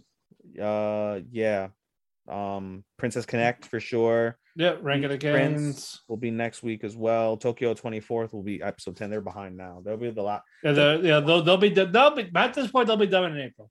Yeah, it seems like it seems that that's the case. They'll be finishing when the season. All right. Uh, but yeah. Uh, while we sign off, we want to thank Sean for being our editor. Uh, thank W two M Network for hosting us. We also want to thank uh, Chairshot Radio for having us uh, every Sunday. Uh, if you go to our, our link tree at Talk the K K from uh, Twitter, you can find where you find your favorite local podcasts, iTunes, Spotify, Apple Music, iHeartRadio. The list goes on. We're everywhere. Anywhere and everywhere you want to hear us. We'll- yeah, um, we will be back in two weeks with uh, almost all of them, a finale and the Spring Awards, and we will t- sorry, Winter Awards, and then we're going to talk about what we are watching for spring. Yes. Uh, so until then, we'll see you in two weeks. Arigato, anato faku, and sayonara. Sayonara, minasan! Bye-bye. On a cold February morning in Indianapolis, Tony Kiritsis woke up, got dressed, loaded his sawed-off shotgun, and drove to his bank. He wasn't there to steal anything. He was there to take his life back. American Hostage is a new podcast starring me, John Hamm, that tells the true story of one man who channeled the rage of a nation and took justice into his own hands. Follow American Hostage wherever you get your podcasts, or you can binge all eight episodes right now on Amazon Music or Wondery plus. If you have bills and debt piling up, a personal loan through NetCredit can provide funding up to ten thousand dollars to help you get back on track if eligible. Visit net credit dot com today. All NetCredit loans and lines of credit are offered by a member of the NetCredit family of companies or one of our lending partners. Visit net credit dot com slash partners for more information. Enjoy all your favorite sports like never before at BetMGM. Sign up using code Buckeye and receive up to fifteen hundred dollars back in bonus bets if you don't win your first bet. When you register with BetMGM, you'll get instant access to a variety of parlay selection features, live betting options, and the best daily promotions in the business. And with BetMGM at your fingertips, every play and every game matters more than ever. Place your money line, prop, or parlay bets with the king of sportsbooks today. Sign up using code Buckeye and receive up to fifteen hundred dollars back in bonus bets if you don't win your first bet. BetMGM and GameSense remind you to play responsibly, twenty-one plus and present in Ohio, subject to eligibility requirements. Rewards are non-withdrawable bonus bets that expire in seven days. Gambling problem? Call one eight hundred gambler in partnership with M G M Northfield Park.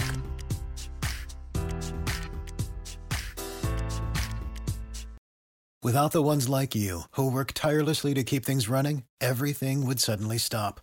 Hospitals, factories, schools, and power plants, they all depend on you. No matter the weather, emergency, or time of day, you're the ones who get it done. At Grainger, we're here for you, with professional-grade industrial supplies. Count on real-time product availability and fast delivery. Call, click grainger dot com or just stop by. Grainger, for the ones who get it done.